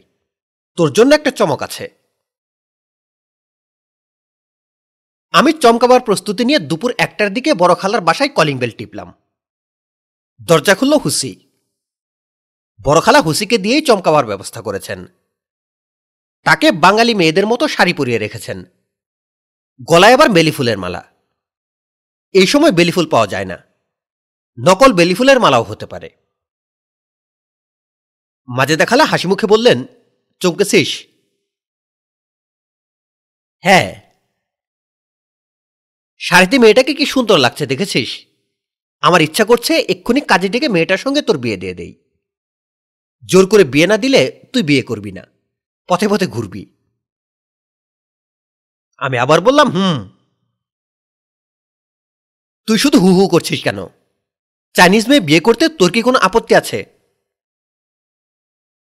না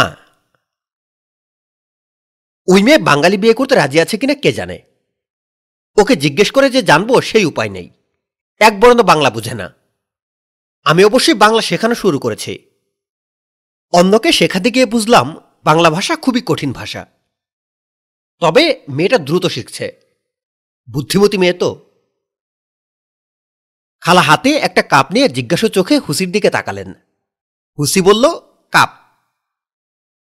খালার মুখের হাসি অনেক দূর বিস্তৃত হল তিনি হাতে পানির গ্লাস নিলেন হুসি বলল পানি খালা গ্লাসে টোকা দিলেন হুসি বলল গ্লাস এবার খালা নিজের চুলে হাত দিলেন হুসি বলল চুল খালা বিজয়ের ভঙ্গিতে বললেন দেখলি একদিনে কত কি শিখিয়ে ফেলেছি আমি বললাম তাই তো দেখছি আচ্ছা খালা এমন কি হতে পারে যে এই মেয়ে ভালোই বাংলা জানে আমাদের সঙ্গে ভান করছে যেন কিছুই জানে না খালা বিরক্ত মুখে বললেন তুই সারা জীবন গাধাই থেকে গেলি তোর জীবনটা গাধামি করতে করতেই কেটে গেল গাধার গাধা দুপুরে আমরা হুসির রান্না করা মাছের আষ্টে গন্ধে ভরপুর কুৎসিত স্যুপ খেলাম দুর্গন্ধে পাকস্থলী উল্টে আসার মতো হলো খালা বললেন বাহ স্যুপটা ভালো হয়েছে তো অরিজিনাল চাইনিজ অরিজিনাল চাইনিজে একটু আষ্টে ভাব থাকে আষ্টে গন্ধটাই বিশেষত্ব সুপের পরে মাছের আইটেম আস্ত ভাজা মাছ দেখতে লোভনীয় এক টুকরা মুখে দিয়ে আমি হতভম্ব মাছ রসগোল্লার চেয়েও দশ গুণ মিষ্টি মাঝে দেখালা বললেন বাহ ভালো তো আমি বললাম তোমার কাছে মিষ্টি লাগছে না মধু দিয়ে রান্না করেছে মিষ্টি তো হবেই এটাই ওদের রান্নার ধারা একগাদা কাঁচামরিচ বাটামরিচ দিয়ে বাঙালি খাবার ওরা কেন রাঁধবে ওরা রাঁধবে ওদের মতো তোর স্বভাবই হলো খুদ ধরা আরাম করে খাতো আমি বললাম আরাম করে তুমি খাও বাসি ডাল আছে কিনা দেখো আমি বাসি ডাল দিয়ে ভাত খাবো মেয়েটা এত আগ্রহ করে রেঁধেছে তুই তার সামনে ডাল দিয়ে ভাত খেয়ে মেয়েটাকে অপমান করবি করব যে জিনিস রেঁধেছে অপমান তার প্রাপ্য সত্যি যদি তুই ডাল দিয়ে ভাত খাস তাহলে তুই আর কোনোদিন আমার বাড়িতে ঢুকতে পারবি না কোনোদিনও না ঝোল দিয়ে শুধু মাছটা দিয়ে ভাত খা মাছের উপরের খোসা ফেলে দে তাহলে মিষ্টি একটু কম লাগবে হুসি এবং আমি একসঙ্গে ফ্ল্যাট থেকে বের হলাম খালারদের শাড়ি বদলে নিজের পোশাক পরেছে নীল রঙের স্কার্ট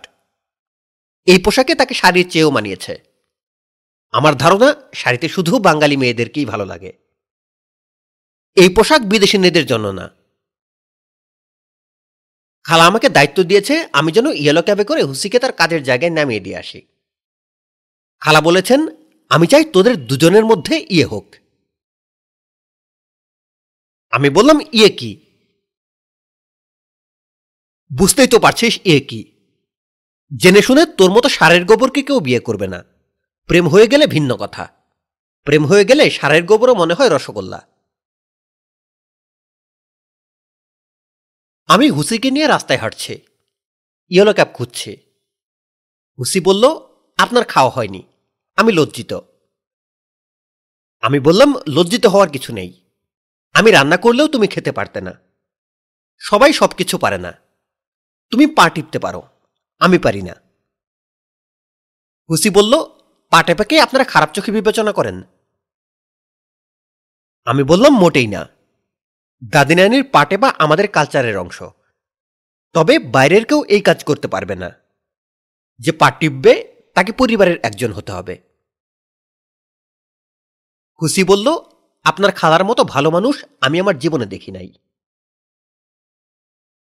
না দেখারই কথা হুসি আবার বলল আমার প্রতি তার মমতা দেখে আমি খুবই দুঃখ পাই কেন কারণ আমি ভালো মেয়ে না আমি খারাপ মেয়ে আমি বললাম যে স্বীকার করতে পারে সে খারাপ সে তত খারাপ না হুসি বলল ভালো খারাপ নিয়ে কথা বলতে চাই না আপনি খালি পায়ে হাঁটছেন কেন এমনি এমনি না নিশ্চয়ই কারণ আছে মেনল্যান্ড চায়নায় কিছু সাধু মানুষ আছেন যারা প্রচণ্ড শীতেও গায়ে হালকা চাদর জড়িয়ে হাঁটেন তাদেরকে বলা হয় মৌসুমি জাদুকর আপনি কি জাদুকর আমি জাদুকর না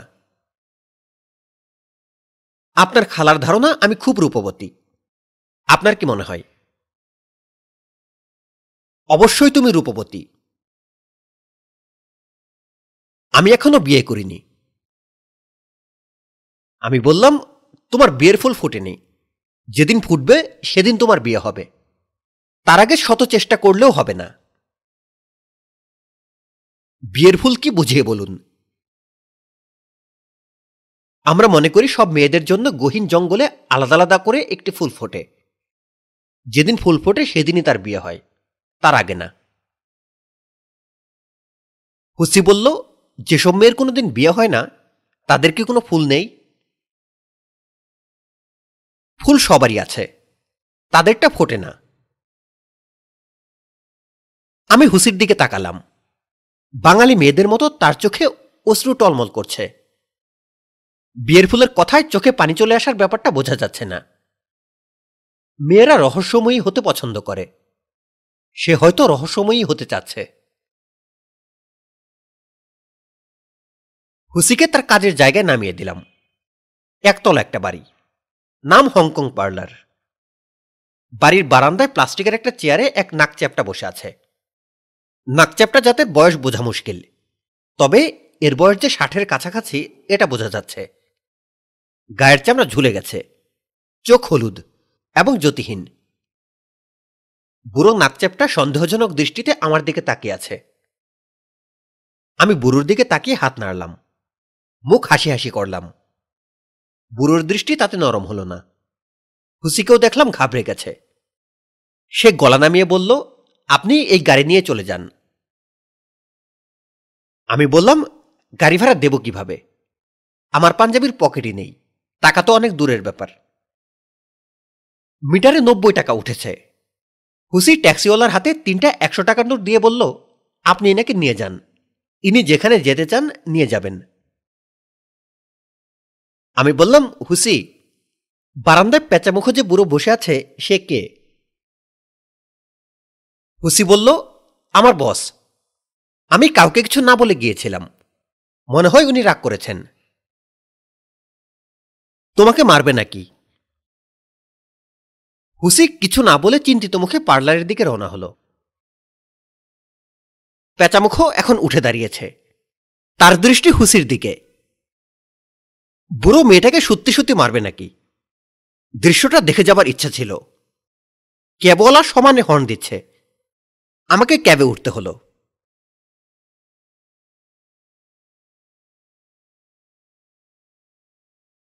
আমার জন্য একটি লোমহর্ষকর দৃশ্য অপেক্ষা করছিল দৃশ্যটা হংকং পার্লারের বারান্দায় ঘটল না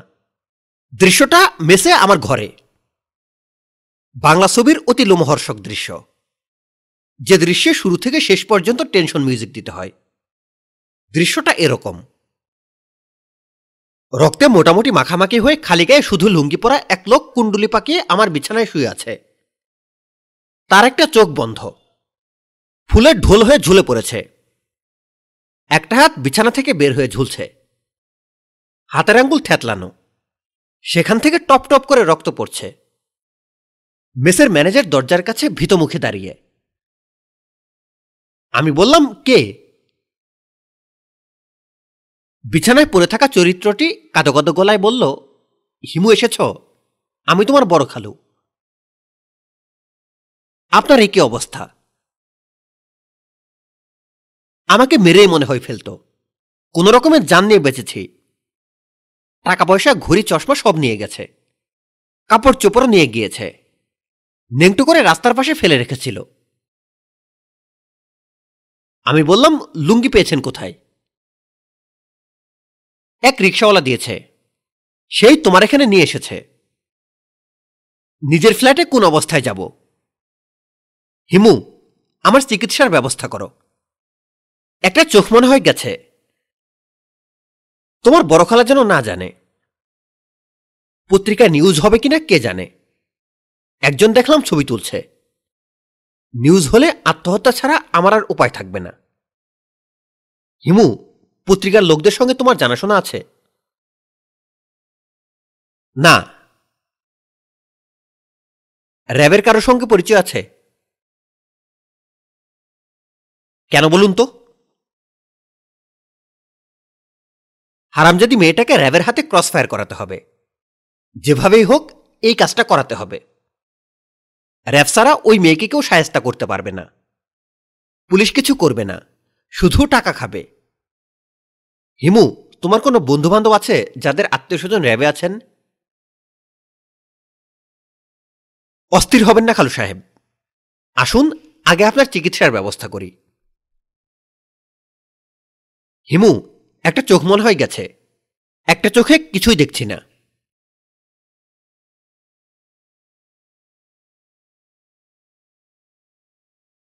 খালু সাহেবকে মেডিকেল কলেজের ইমার্জেন্সিতে নিয়ে গেলাম তার ডান হাত এবং বা পায়ের বুড়ো আঙুল ভেঙেছে স্কাল ফ্র্যাকচার হয়েছে ঠোঁট থুতনি এবং চোখের ভুরু কেটেছে নিচের পাটির একটা দাঁত ভেঙেছে এক্স রে সেলাই ব্যান্ডেজ শেষ হতে হতে রাত দশটা বেজে গেল ডাক্তাররা খালু সাহেবকে হাসপাতালে ভর্তি করিয়ে নিলেন তাকে সপ্তাহখানেক হাসপাতালে থাকতে হবে মিস্টার ম্যানেজার করিত কর্মালোক হাসপাতালের কাকে যেন টাকা খাইয়ে একটা কেবিনেরও ব্যবস্থা করে ফেলল টাকা খাওয়া খাওয়ার ব্যবস্থা থাকায় এটাই সুবিধা হাসপাতালের কেবিন যে কোনো সময় পাওয়া যায় সমস্যা হয় রমজান মাসে সব ঘুষখোররা রমজান মাসে রোজা রাখেন তারাবির নামাজ পড়েন একটা মাস ঘুষ খান না ঘুষ খাওয়া শুরু হয় ঈদের জামাতের পর খালু সাহেবের কাছ থেকে ঘটনার সারমর্ম যা শুনলাম তা এরকম উনি ফ্লাওয়ারের নিমন্ত্রণ রক্ষার জন্য রওনা হলেন অফিসের গাড়ি নিয়ে যাচ্ছিলেন হঠাৎ মনে হলো গাড়ি নিয়ে যাওয়া ঠিক হবে না তিনি গাড়ি ছেড়ে দিয়ে রিক্সা নিলেন পথে যাদবপুর মিষ্টান্ন ভাণ্ডার দেখে মনে হলো খালি হাতে যাওয়া ঠিক হবে না তিনি এক কেজি রসমালাই এবং এক কেজি মিষ্টি দই কিনলেন ঠিকানা মতো পৌঁছে দেখেন ঠিকানা ভুল এই ঠিকানায় একটা দর্জির দোকান তিনি কি করবেন ভাবছেন এমন সময় দেখেন ফ্লাওয়ার আসছে তাকে দেখে খুবই খুশি সে তার হাত থেকে মিষ্টির প্যাকেট দুটা নিল তাকে পথ দেখিয়ে নিয়ে চলল খুবই ঘুরপ্যাচের পথ এক সময় সে তাকে একটা চিপাগলিতে নিয়ে বলল দাঁড়ান আমি আসতেছি বলেই আরেকটা গলিতে ঢুকে গেল তিনি অপেক্ষা করছেন এমন সময় ঝান্ডা মার্কা দুই ছেলে এসে কথা নাই বার্তা নাই শুরু করলো কিল ঘুষি লাথি ঘুরি টাকা পয়সা সব নিয়ে নিল তাকে চেপে ধরল নর্দমার উপর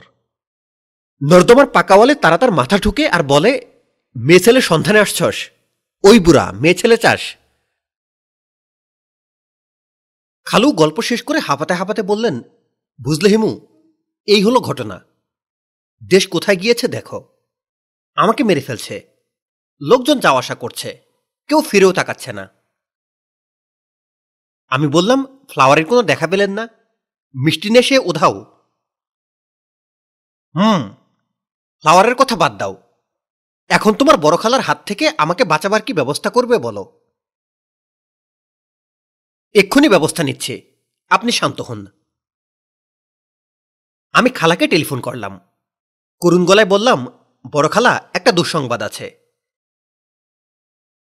খালা চিন্তিত গলায় বললেন কি দুঃসংবাদ খালু সাহেব হাসপাতালে হাত পা ভেঙে একাকার অ্যাক্সিডেন্ট করেছিলেন উনি দই মিষ্টি নিয়ে রওনা হয়েছেন ফ্লাওয়ারের বাড়িতে এমন সময় পেছন থেকে ট্রাক এসে দিয়েছে ধাক্কা খালা বললেন ভালো করেছে আমি বললাম আমারও ধারণা ভালো করেছে যাই হোক খালু সাহেব দই মিষ্টি নিয়ে উল্টে পড়লেন হাত পা ভাঙলেন সিরিয়াস জখম তার আর ফ্লাওয়ারের বাড়িতে যাওয়া হলো না খালা বললেন এটাকে তুই দুঃসংবাদ বলছিস আমি এমন আনন্দের খবর অনেক দিন পাইনি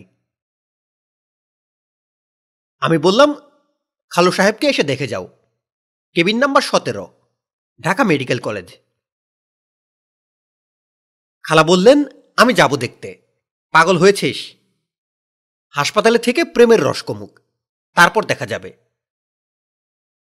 আমি বললাম খালু সাহেব চিচি করে তোমার কাছে ক্ষমা চাচ্ছে এর কি করবে খালা বললেন সে ল্যাংচাতে ল্যাংচাতে এসে আমার পায়ে ধরবে তারপর ক্ষমা আমি বললাম তাহলে এক সপ্তাহ অপেক্ষা করতে হবে ডাক্তাররা বলেছেন কয়েক জায়গায় ভেঙেছে মিনিমাম এক সপ্তাহ থাকতে হবে থাকুক এক সপ্তাহ শিক্ষা হোক টেলিফোন শেষ করে খালু সাহেবের দিকে তাকিয়ে বললাম all quiet in the western front আপনাকে একবার শুধু পায়ে ধরলেই হবে খালু সাহেব বললেন একবার কেন দশবার ধরব হিমু শোনো একটা উপদেশ স্ত্রী ছাড়া কোনো মেয়েকে বিশ্বাস করবে না সব মেয়েই কালনাগিনী পিসাচিনী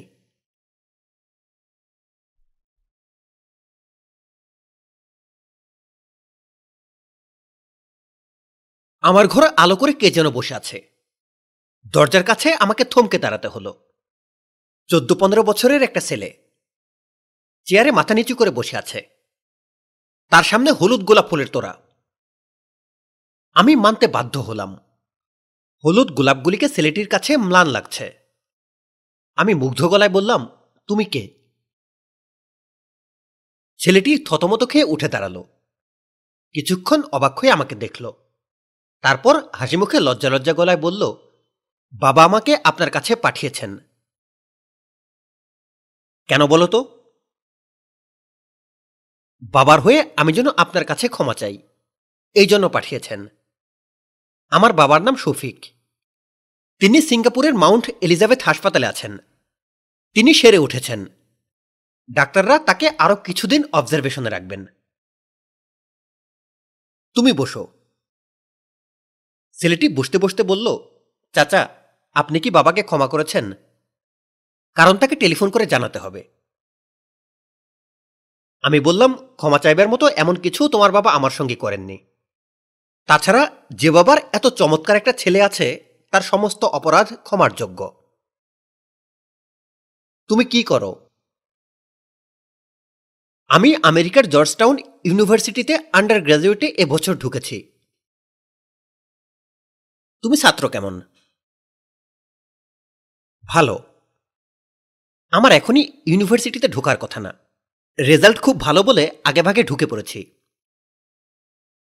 সব এ ছেলেটি লজ্জিত ভঙ্গিতে বলল একটা এ বাকি সব এ প্লাস বড় হয়ে কি হতে চাও আমার মাইক্রোবায়োলজি পড়ার ইচ্ছা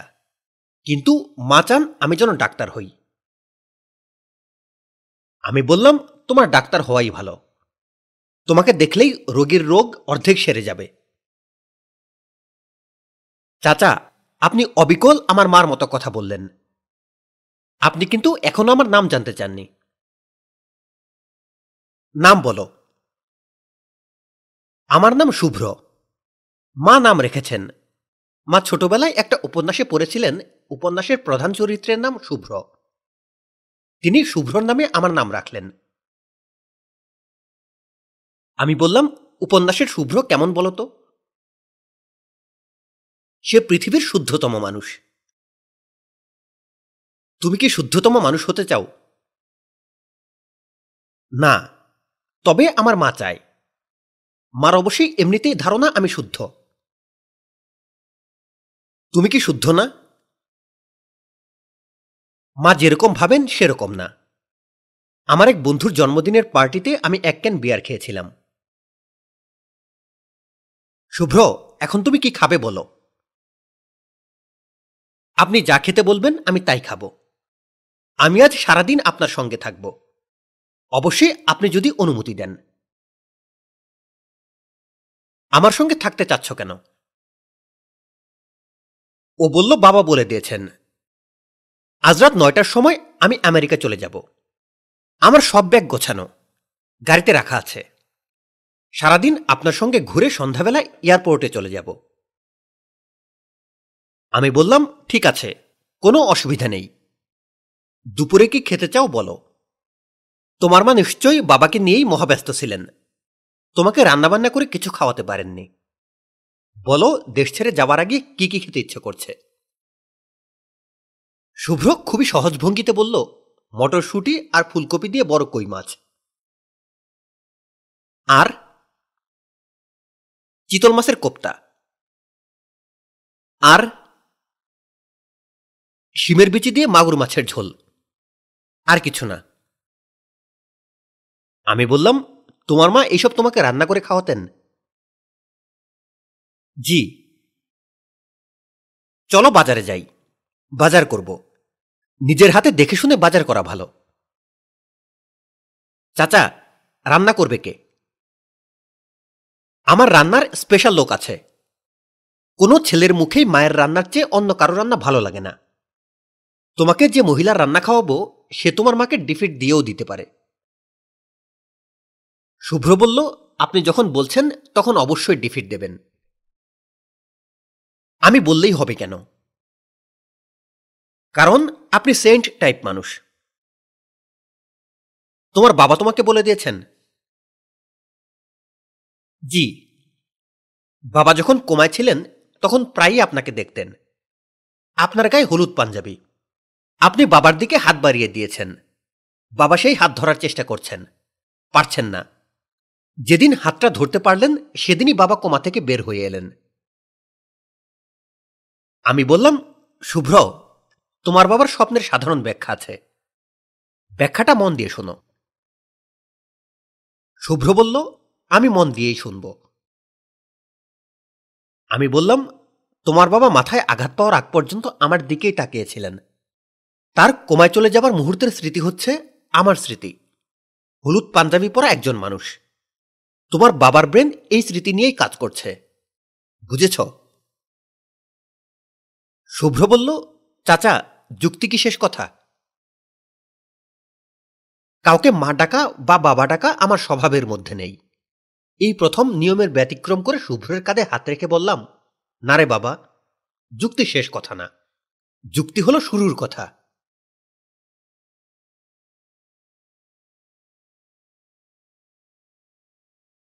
আমরা বসে আছি গাড্ডুপির খুসরু চালায় এমন হতদরিদ্র পরিবেশে বসে থাকতে শুভ্রর কোনোরকম অস্বস্তি হচ্ছে বলে মনে হচ্ছে না সে চোখ বড় বড় করে সবকিছু দেখছে তার বিস্ময়ের আয়োজন যথেষ্টই আছে বজলুক কানে ধরে দাঁড়িয়ে আছে কারণ খসরু ছেলের উপর ইনজাংশন জারি করেছেন হিমুভাই বাড়িতে এলেই বজলুকে কান ধরে দাঁড়িয়ে থাকতে হবে প্রথমবারে কফির টাকা চেয়ে সে যে অপরাধ করেছে তার শাস্তি এখনও চলছে আরও চলবে বজলু শাস্তি পেয়ে দুঃখিত না লজ্জিতও না তার মুখ হাসি হাসি আজও সে প্রথম দিনের সাইজে বড় প্যান্টটা পরেছে প্যান্ট বারবার পিছলে যাচ্ছে তাকে কান ছেড়ে প্যান্ট ধরতে হচ্ছে আমি বজলুর দিকে তাকিয়ে বললাম কিরে বেটা স্কুলে ভর্তি হয়েছিস বজলু হ্যাসূচক মাথা নাড়ল রান্নাঘর থেকে জরিনা বলল ভাইজান স্কুলে নিয়মিত যাওয়া আসা করে নিয়ম কইরা পড়ে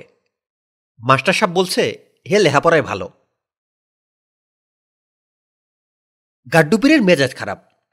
ভয়ঙ্কর খারাপ তার মেজাজ খারাপের কারণ বাড়িতে মেহমান এসেছে বাজার করে নিয়ে এসেছে সেই বাজারে রান্না হচ্ছে গাড্ডু বলল ভাইজান আপনি আমারে এত বড় শাস্তি দিলেন গরিব হইসি বলে বাজার করে আনবেন আমার ইচ্ছা করতেছে লাফ দিয়ে ট্যারাকের সামনে পইরা যাই ভালো মন্দ দুইটা আমি খাওয়াইতে পারবো না প্রয়োজনে আমি টাকাতি করব শুভ্র হেসে ফেলল ডাড্ডুপির বলল বাবা হাসো কেন শুভ্র বলল আপনার কথা শুনে হাসি আপনি সুন্দর করে কথা বলেন সুন্দর কথার ভাত নাই বাবা ভাত আছে কর্মে আজ যে আমি ট্যারাকের নিচে পড়তে চাইতেছি অনেক দুঃখে পড়তে চাইতেছি শুভ্র বলল ট্রাকের নিচে পড়লে আপনার লাভ কি আপনি তো মরেই যাবেন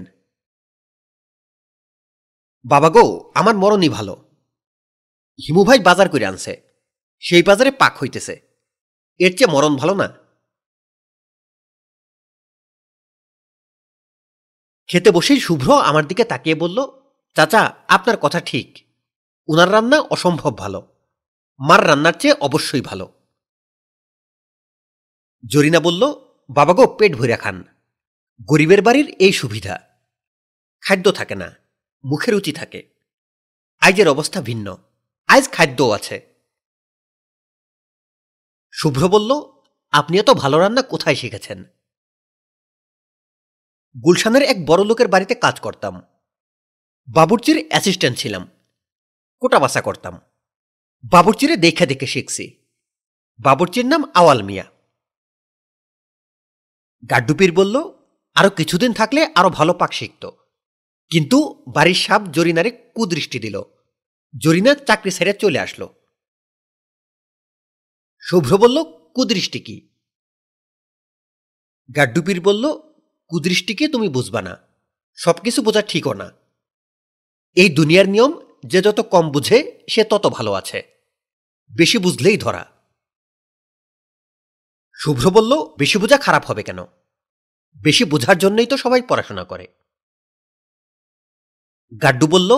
এই জন্য ধরাও খায় আমার ছেলেও এখন লেখাপড়া শুরু করছে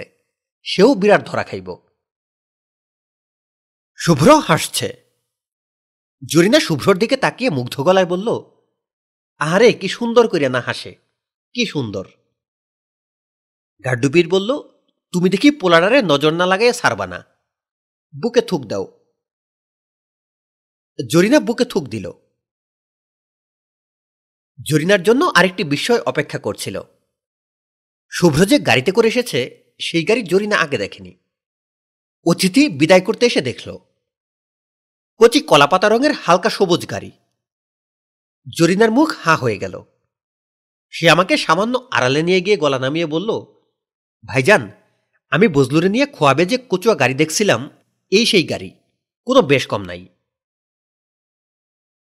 শুভ্র বলল চাচা আমি কি এদের জন্য আমেরিকা থেকে গিফট পাঠাতে পারি আমি বললাম অবশ্যই পারো কি গিফট পেলে এরা খুশি হবে বজলুর দরকার বেল্ট ওর দুটা প্যান্টেরই বহর অনেক বড় শুভ্র হাসছে আহা কি নির্মল হাসি ঢাকার নীলাকাশে আজ ঝলমলে রোদ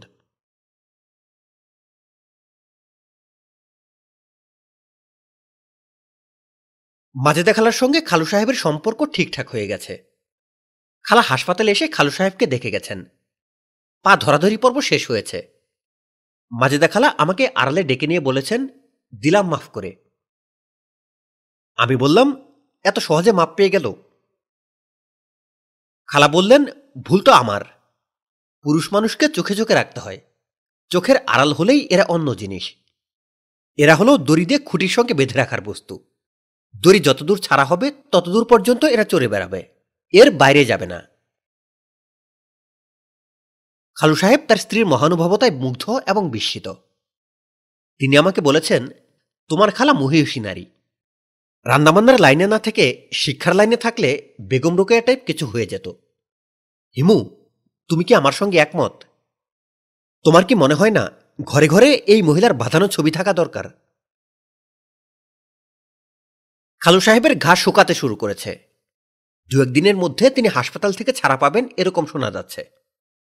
তবে তিনি আরও কিছুদিন থাকতে চান তার ধারণা এখানে যেরকম রেস্ট হচ্ছে বাসায় গেলে তা হবে না হাসপাতালে স্বাধীন চিন্তার যে সুযোগ সেটা নাকি বাসায় নেই তার স্বাধীন চিন্তার সবটাই অপরাধীদের শাস্তি বিষয়ক তিনি সমাজ থেকে অপরাধ সম্পূর্ণ দূর করার পক্ষপাতী খালু সাহেব স্বাধীন চিন্তার মাধ্যমে যে কয়েকটি গুরুত্বপূর্ণ সিদ্ধান্তে পৌঁছেছেন তার কয়েকটি এরকম ক্রসফায়ার বাংলাদেশের জন্য মহৌষধ যারা ক্রসফায়ারের বিপক্ষে কথা বলে তাদেরকেও ক্রসফায়ারের আওতায় আনা উচিত দেশ পরিচালনার দায়িত্ব র্যাবের হাতেই দিতে হবে এই দেশ রাজনীতির উপযুক্ত না কোনো রাজনীতি এদেশে থাকবে না যে নেতাই প্রিয় ভাইরা আমার বলে মুখ খুলবেন তাদেরকে র্যাব ভাইদের হাতে তুলে দেওয়া হবে র্যাব তাদের ব্যাপারে প্রয়োজনীয় ব্যবস্থা নিবে একটি বিশেষ দিনে বাংলাদেশে র্যাব দিবস পালিত হবে সেদিন সবাই কালো পোশাক পরবে আর্ট কলেজ থেকে একটা র্যালি বের হবে প্রেস ক্লাবে থামবে সবার হাতে থাকবে নানান ধরনের অস্ত্রের মডেল র্যাব সঙ্গীত বলে সঙ্গীত থাকবে ক্রসফায়ারের যে কোনো খবর রেডিও টেলিভিশনে প্রচারের পরপর র্যাব সঙ্গীত বাজানো হবে সঙ্গীতের কথা এরকম হতে পারে আমার কৃষ্ণ র্যাব আমি তোমায় ভালোবাসি চিরদিন তোমার অস্ত্র তোমার বুলেট আমার প্রাণে বাজায় বাসি র্যাব ভাইদের জন্য একটি দৈনিক পত্রিকা থাকবে কালো নিউজ প্রিন্টের উপর লাল লেখা পত্রিকার নাম হতে পারে দৈনিক র্যাব আদালত অবমাননা আইনের মতো র্যাব অবমাননা আইন বলে একটি আইন জাতীয় পরিষদে পাশ করতে হবে এই আইনে র্যাবের সমালোচনা করে কেউ কিছু বললেই তার সাজা হয়ে যাবে মানুষের নানা ধরনের আশা আকাঙ্ক্ষা থাকে খালু সাহেবের আশা আকাঙ্ক্ষা এখন এক বিন্দুতে স্থির হয়ে আছে ফ্লাওয়ারকে এবং তার দুই সঙ্গীকে র্যাবের মাধ্যমে ক্রসফায়ারে ফেলে দেওয়া তিনি ইংরেজিতে একটি দীর্ঘ প্রবন্ধও লিখেছেন প্রবন্ধের শিরোনাম পচে যাওয়া সমাজের প্রতি র্যাবের দায়িত্ব কোনো পত্রিকা প্রবন্ধ ছাপেনি তবে সাপ্তাহিক পত্রিকার চিঠিপত্র কলামে তার একটি চিঠি ছাপা হয়েছে চিঠিটা এরকম উদয়ের পথে শুনি কারবানি দেশেরাজ একই অবস্থা ঘোর অমানিসা ভাসমান পতিতাদের হাতে নগরীর প্রধান প্রধান বিনোদন উদ্যান যেমন চন্দ্রিমা উদ্যান সোহরওয়ার্দী উদ্যান এইসব ভাসমান পতিতারা যুব সমাজকে বিপথে নিচ্ছে তাদের হাতে লাঞ্ছিত হচ্ছে ভদ্র নাগরিক তাদের ছলাকলায় সর্বস্ব হারিয়ে অনেকে পথের ফকির হচ্ছে নগরকে পঙ্কিল অবস্থা থেকে মুক্ত করার জন্য আমি র্যাব ভাইদের আহ্বান জানাচ্ছি দুষ্ট লোকের সমালোচনায় আপনারা বিভ্রান্ত হবেন না যারা মানবাধিকারের বড় বড় কথা বলছেন তাদেরকে সাবধান যখন নিরীহ মানুষ গুন্ডা কর্তৃক আক্রান্ত হয়ে কাতর আর্তনাদ করে তখন আপনারা কোথায় থাকেন দয়া করে মানবাধিকারের ফাঁকা বুলি আপনারা আওড়াবেন না আপনাদের প্রতি আবেদন আপনারাও সমস্বরে র্যাব ভাইদের সমর্থন করে তাদের হাত জোরদার করুন কবি সম্রাট রবীন্দ্রনাথের এই বাণী র্যাবের সাহসী ভাইদের জন্য প্রয়োজন কবি বলেছেন উদয়ের পথে শুনি কার বাণী ভয় নাই ওরে ভয় নাই ইতি গুন্ডা কর্তৃক নির্যাতিত একজন সাধারণ নাগরিক মার খেয়ে তক্তা হয়ে যাবার পর খালু সাহেব র্যাবের অন্ধভক্ত হয়েছেন আর মাজেদা খালা হুসির অখাদ্য খেয়ে হয়েছেন হুসি ভক্ত তিনি কোমর বেঁধে লেগেছেন হুসির যেন একটা গতি হয় বিয়ে করে সেজন্য তার চোখের সামনে সংসার করে গতকাল সন্ধ্যার কথা খালা টেলিফোন করে বললেন হিমু গুড নিউজ হুসি ইয়েস বলে দিয়েছে সরাসরি ইয়েস না একটু ঘুরিয়ে পেঁচিয়ে আমি বললাম কোন বিষয়ে ইয়েস তোকে বিয়ের বিষয়ে কিছুক্ষণ আগে তার সঙ্গে টেলিফোনে কথা হলো আমি বললাম সে তো বাংলায় জানে না টেলিফোনে বিয়ের মতো জটিল বিষয়ে কি কথা বলল মাঝে দেখালা বললেন বাংলা জানে না বাংলা শিখছে যে শিখতে পারে সে দ্রুতই শিখতে পারে তার এখন ধ্যান জ্ঞান বাংলা শেখা সে তোমাকে কি বলল সে বলেছে যেখানে কাজ করছে সেই কাজ তার পছন্দ না সে সব ছেড়ে দিতে চায় আমি বললাম এক অক্ষর বাংলা জানে না মেয়ে এত কথা বলে ফেললো মাজেদা খালা বললেন ডিকশনারি সাহায্য নিয়ে ভাঙা ভাঙাভাবে বলেছে আর কি কথা হয়েছে বিয়ের বিষয়ে জানতে চাইল বাঙালি ছেলে বিয়ে করতে স্টেটের পারমিশন লাগবে কিনা আমি বলে দিয়েছি কিচ্ছু লাগবে না তিনবার কবুল বললেই হবে তার ধর্ম কি খালা বলল বৌদ্ধ ধর্ম এটা কোনো ব্যাপারই না মাওলানা ডাকিয়ে তাকে মুসলমান করবো আমি তার জন্য একটা নামও ঠিক করেছি মুসলমান নাম আমি বললাম কি নাম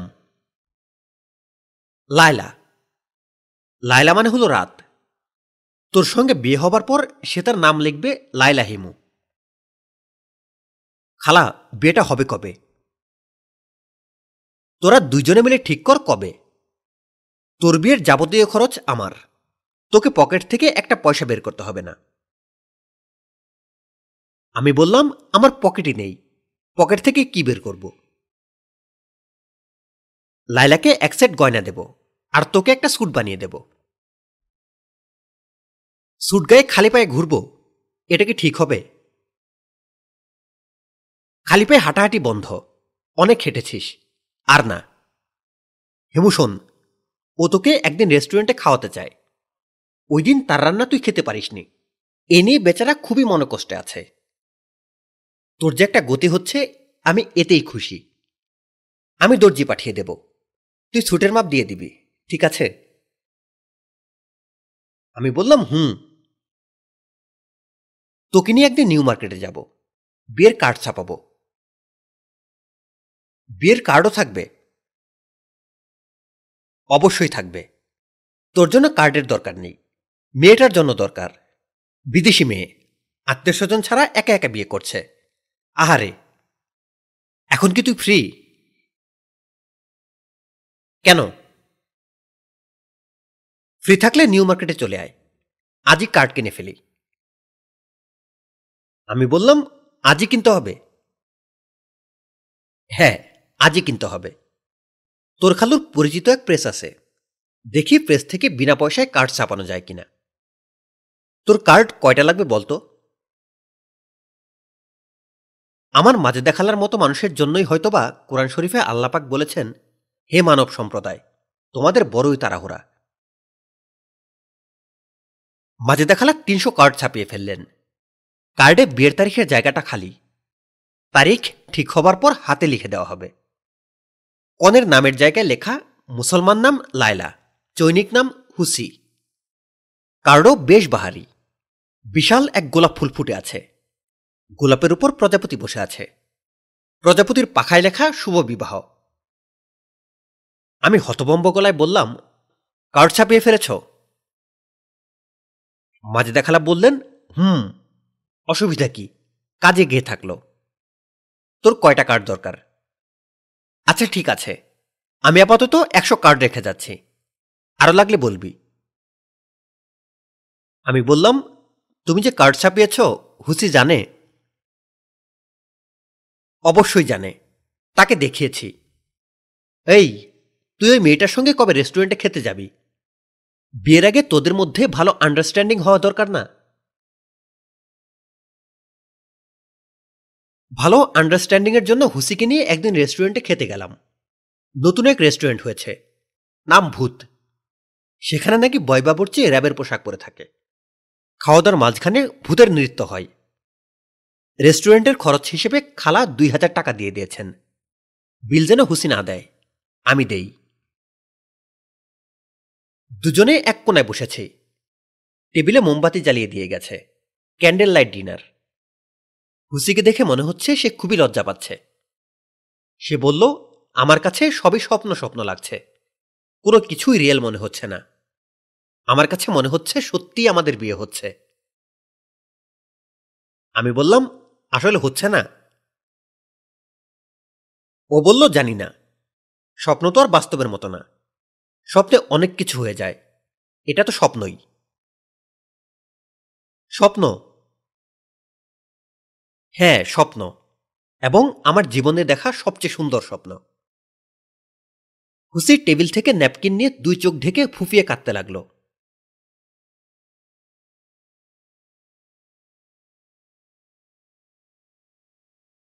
আমি কার্ডবিলি শুরু করলাম প্রথম কার্ড দিলাম মেস ম্যানেজার জয়নালকে জয়নাল চোখ কপালে তুলে বলল আপনি বিয়ে করছেন আপনি মেয়ের দেশ কোথায় মেয়ে চাইনিজ কি বলেন এইসব সে করে কি আমি বললাম পা টিপাটিপি করে আপনার কথা তো কিছুই বুঝতেছি না বিয়ে কবে এখনও ডেট হয় নাই আরে ঠিকই তো কার্ডের তারিখ নাই কিছুই নাই ঘটনা তো কিছু বুঝতেছি না হিমু ভাই আমি নিজেও বুঝতে পারছি না আপনার সব কাজ কাম এমন আওলা ঝাওলা বিয়ে করতেছেন সেইটাও আওলা বিয়ের উকিলকে উকিল মোক্তার সবই আমার বড় খালা মেয়ে কি সত্যিই চাইনিজ একশো পার্সেন্ট খাঁটি চাইনিজ সাপ খাওয়া চাইনিজ বিয়েতে খাসির রেজালার পাশাপাশি সাপেরও একটা আইটেম থাকবে সাপের ঝাল ফ্রাই বেশ কিছু চাইনিজ গেস্ট থাকবে তো তাদের জন্যে জয়নালকে স্তম্ভিত অবস্থায় রেখে আমি কার্ডের প্যাকেট নিয়ে বের হয়ে পড়লাম কার্ড যখন ছাপা হয়েই গেছে বিলি করে দেই খুঁজে খুঁজে ফ্লাওয়ারের বাড়ি বের করলাম মাছের আড়তের পেছনের বস্তি সামনে কাঠগোলাপের গাছ টিনের ছাপড়া দরজায় টকটকে লাল রং করা নাড়তেই সে বের হয়ে এলো হাসি হাসি মুখ পান খাওয়া লাল ঠোঁট হাত ভর্তি লাল নীল কাচের চুরি আমি কার্ডটা তার দিকে বাড়িয়ে দিতে দিতে বললাম বিয়ের দাওয়াত দিতে এসেছি হতমম্ব ফ্লাওয়ার বলল কার বিয়া আমার আপনি আবার কে আমার নাম হিমু আমি তো আপনারই চিনি না আমাকে না চিনলেও আমার খালককে তুমি চেনো ওই যে দই মিষ্টি নিয়ে এক বুড়ো ভদ্রলোক এসেছিলেন তুমি দুই গুন্ডা দিয়ে মেরে তাকে তক্তা বানিয়েছ মনে পড়েছে তোমার দুই গুন্ডা বন্ধুর জন্যও দুটা কার্ড রাখো ফ্লাওয়ার হাত বাড়িয়ে বাকি দুটা কার্ডও নিল আমি মধুর ভঙ্গিতে বললাম এসো কিন্তু ফ্লাওয়ার হা করে তাকিয়ে আছে সুন্দর বাঙালি মেয়ের মুখ জামিনী এই মেয়েকে দেখলে পান খেয়ে ঠোঁট লাল করা বঙ্গললনার ছবি এঁকে ফেলতেন কার্ড দেওয়ার লোক পাচ্ছে না রাজমণি ইশাখা হোটেলের দারোয়ান ভাইকে একটা দিলাম সে আনন্দের সঙ্গেই কার্ড নিল বিড়বির করে বলল ভাই সাহেব আপনারে কিন্তু চিনি নাই আমি বললাম ওই যে এক ছেলে চা কফি বিক্রি করতে এসেছিল আপনি তাকে এক চড় লাগালেন সে ফ্লাস্ক ফেলে দৌড়ে পালিয়ে গেল জি জি মনে পড়েছে আসবেন কিন্তু বিয়েতে আপনি আমার বন্ধু মানুষ অবশ্যই যাব পুরনো বন্ধুত্বের স্মরণে আমরা দু বন্ধু কফিওয়ালার কাছ থেকে কফি খেলাম দারোয়ান ভাই দাম দিলেন আমি কফিওয়ালাকেও একটা কার্ড দিলাম এক ভিক্ষুক এই সময় ভিক্ষা চাইতে এসেছিল তাকে কফি খাইয়ে দিলাম দাওয়াতের একটা কার্ড দিলাম সে বলল জিনিসটা কি আমি বললাম দাওয়াতের কার্ড আমি বিয়ে করছি আমার বিয়েতে আপনার দাওয়াত ফকির বিস্মিত হল না এমনভাবে কার্ডটা ঝুলিতে রাখল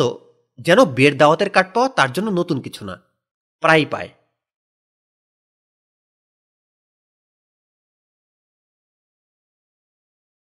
আমি এখন র্যাবের অফিসে সেক্রেটারিয়েট টেবিলের ওপাশে শুভ্রর বাবা হামবাবুকে দেখা যাচ্ছে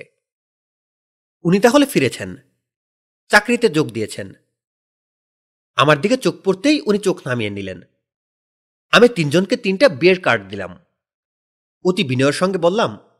স্যার বিয়ে করতে যাচ্ছি মেয়ে চাইনিজ মেনল্যান্ড চায়নার হুনান প্রদেশের মেয়ে পরে হংকং চলে যায়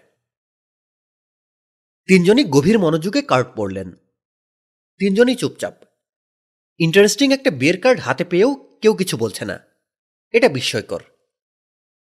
মধ্যমণি নিরাপত্তা ভঙ্গ করে বললেন তোমার চেঙ্গিস খান সাহেবকে পাওয়া গেছে যাবার সময় নিয়ে যেও আমি বললাম স্যার ধন্যবাদ আবারও নিরবতা ইংরেজিতে একটা প্রবাদ আছে সাইলেন্স ইজ গোল্ডেন নিরবতা হিরান নয় প্রবাদটা সত্য বলে মনে হচ্ছে না নিরবতা মাথার উপর চেপে বসেছে মধ্যমণি আবারও নিরবতা ভঙ্গ করলেন গলা খাকারি দিয়ে বললেন তোমার মধ্যে আমাদেরকে নিয়ে রিডিকুল করার একটা প্রবণতা লক্ষ্য করছে ওয়াই আমি বললাম আপনারা মানুষের জীবন নিয়ে রিডিকুল করেন সেই জন্যেই হয়তো শুভ্রর বাবা বললেন আপনি কেন আমাদের কর্মকাণ্ড সমর্থন করেন না বলুন তো আপনার যুক্তিটা কি আপনি কি চান না ভয়ঙ্কর অপরাধীরা শেষ হয়ে যাক ক্যান্সার সেলকে ধ্বংস করতেই হয় ধ্বংস না করলে সেই সেল সারা শরীরে ছড়িয়ে পড়ে আমি বললাম স্যার মানুষ ক্যান্সার সেল না প্রকৃতি মানুষকে অনেক যত্নে তৈরি করে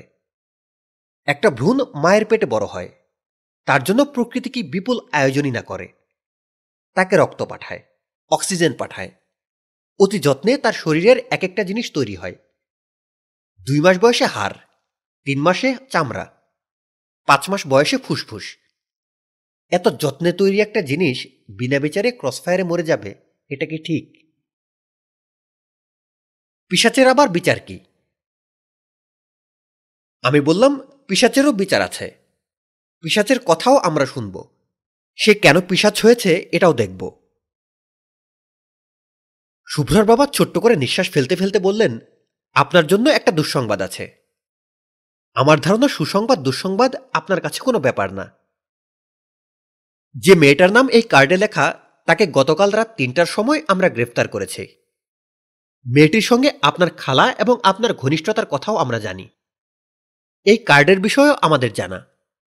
মেয়েটির পেছনে এবং আপনার পেছনে সবসময় লোক লাগানো ছিল আপনি অতি উদ্ভট একজন মানুষ এর বাইরে আপনার বিষয়ে আমাদের কাছে কোনো তথ্য নেই আপনার বান্ধবী হুসি অবশ্যই বলেছে আপনি একজন মুঘুমি অর্থাৎ জাদুকর হয়তোবা আপনি জাদুকর কিন্তু আপনার বান্ধবী ভয়ঙ্কর অপরাধী আমি বললাম হুসি কি করেছে আন্তর্জাতিক হিরোইন চক্রের সে কেউ কটা টাইপ একজন তার সঙ্গে প্রচুর হিরোইন পাওয়া গেছে হিমু আপনি কিছু বলবেন আপনার কিছু বলার থাকলে বলুন আমরা আপনার কথা শুনব জি বলবো বলুন আপনার ছেলে শুভ্রকে আমি আমার বিয়ের একটা কার্ড পাঠাতে চাচ্ছিলাম আপনি কি আমার হয়ে কার্ডটা পাঠাবেন অবশ্যই দিন কার্ড দিন আর কিছু বলতে চান না মধ্যমণি বললেন তোমাকে একটা খবর দেই মুরগি সাদেককে গরম ভাত এবং ডিমের ভর্তা খাওয়ানো হয়েছিল সে খুব আরাম করেই খেয়েছে আমি বললাম স্যার আপনাকে ধন্যবাদ অনেক ধন্যবাদ তাকে একটা সিগারেট খাওয়ানোর কথাও ছিল ঘামবাবু বললেন আমি তাকে একটা সিগারেট নিজের হাতে দিয়েছি আমি বললাম পরকালে আপনি সত্তরটা সিগারেট পাবেন সাড়ে তিন প্যাকেট আরাম করে খেতে পারবেন পরকালে কার্ডিওভাস্কুলার ডিজিজের সমস্যা নেই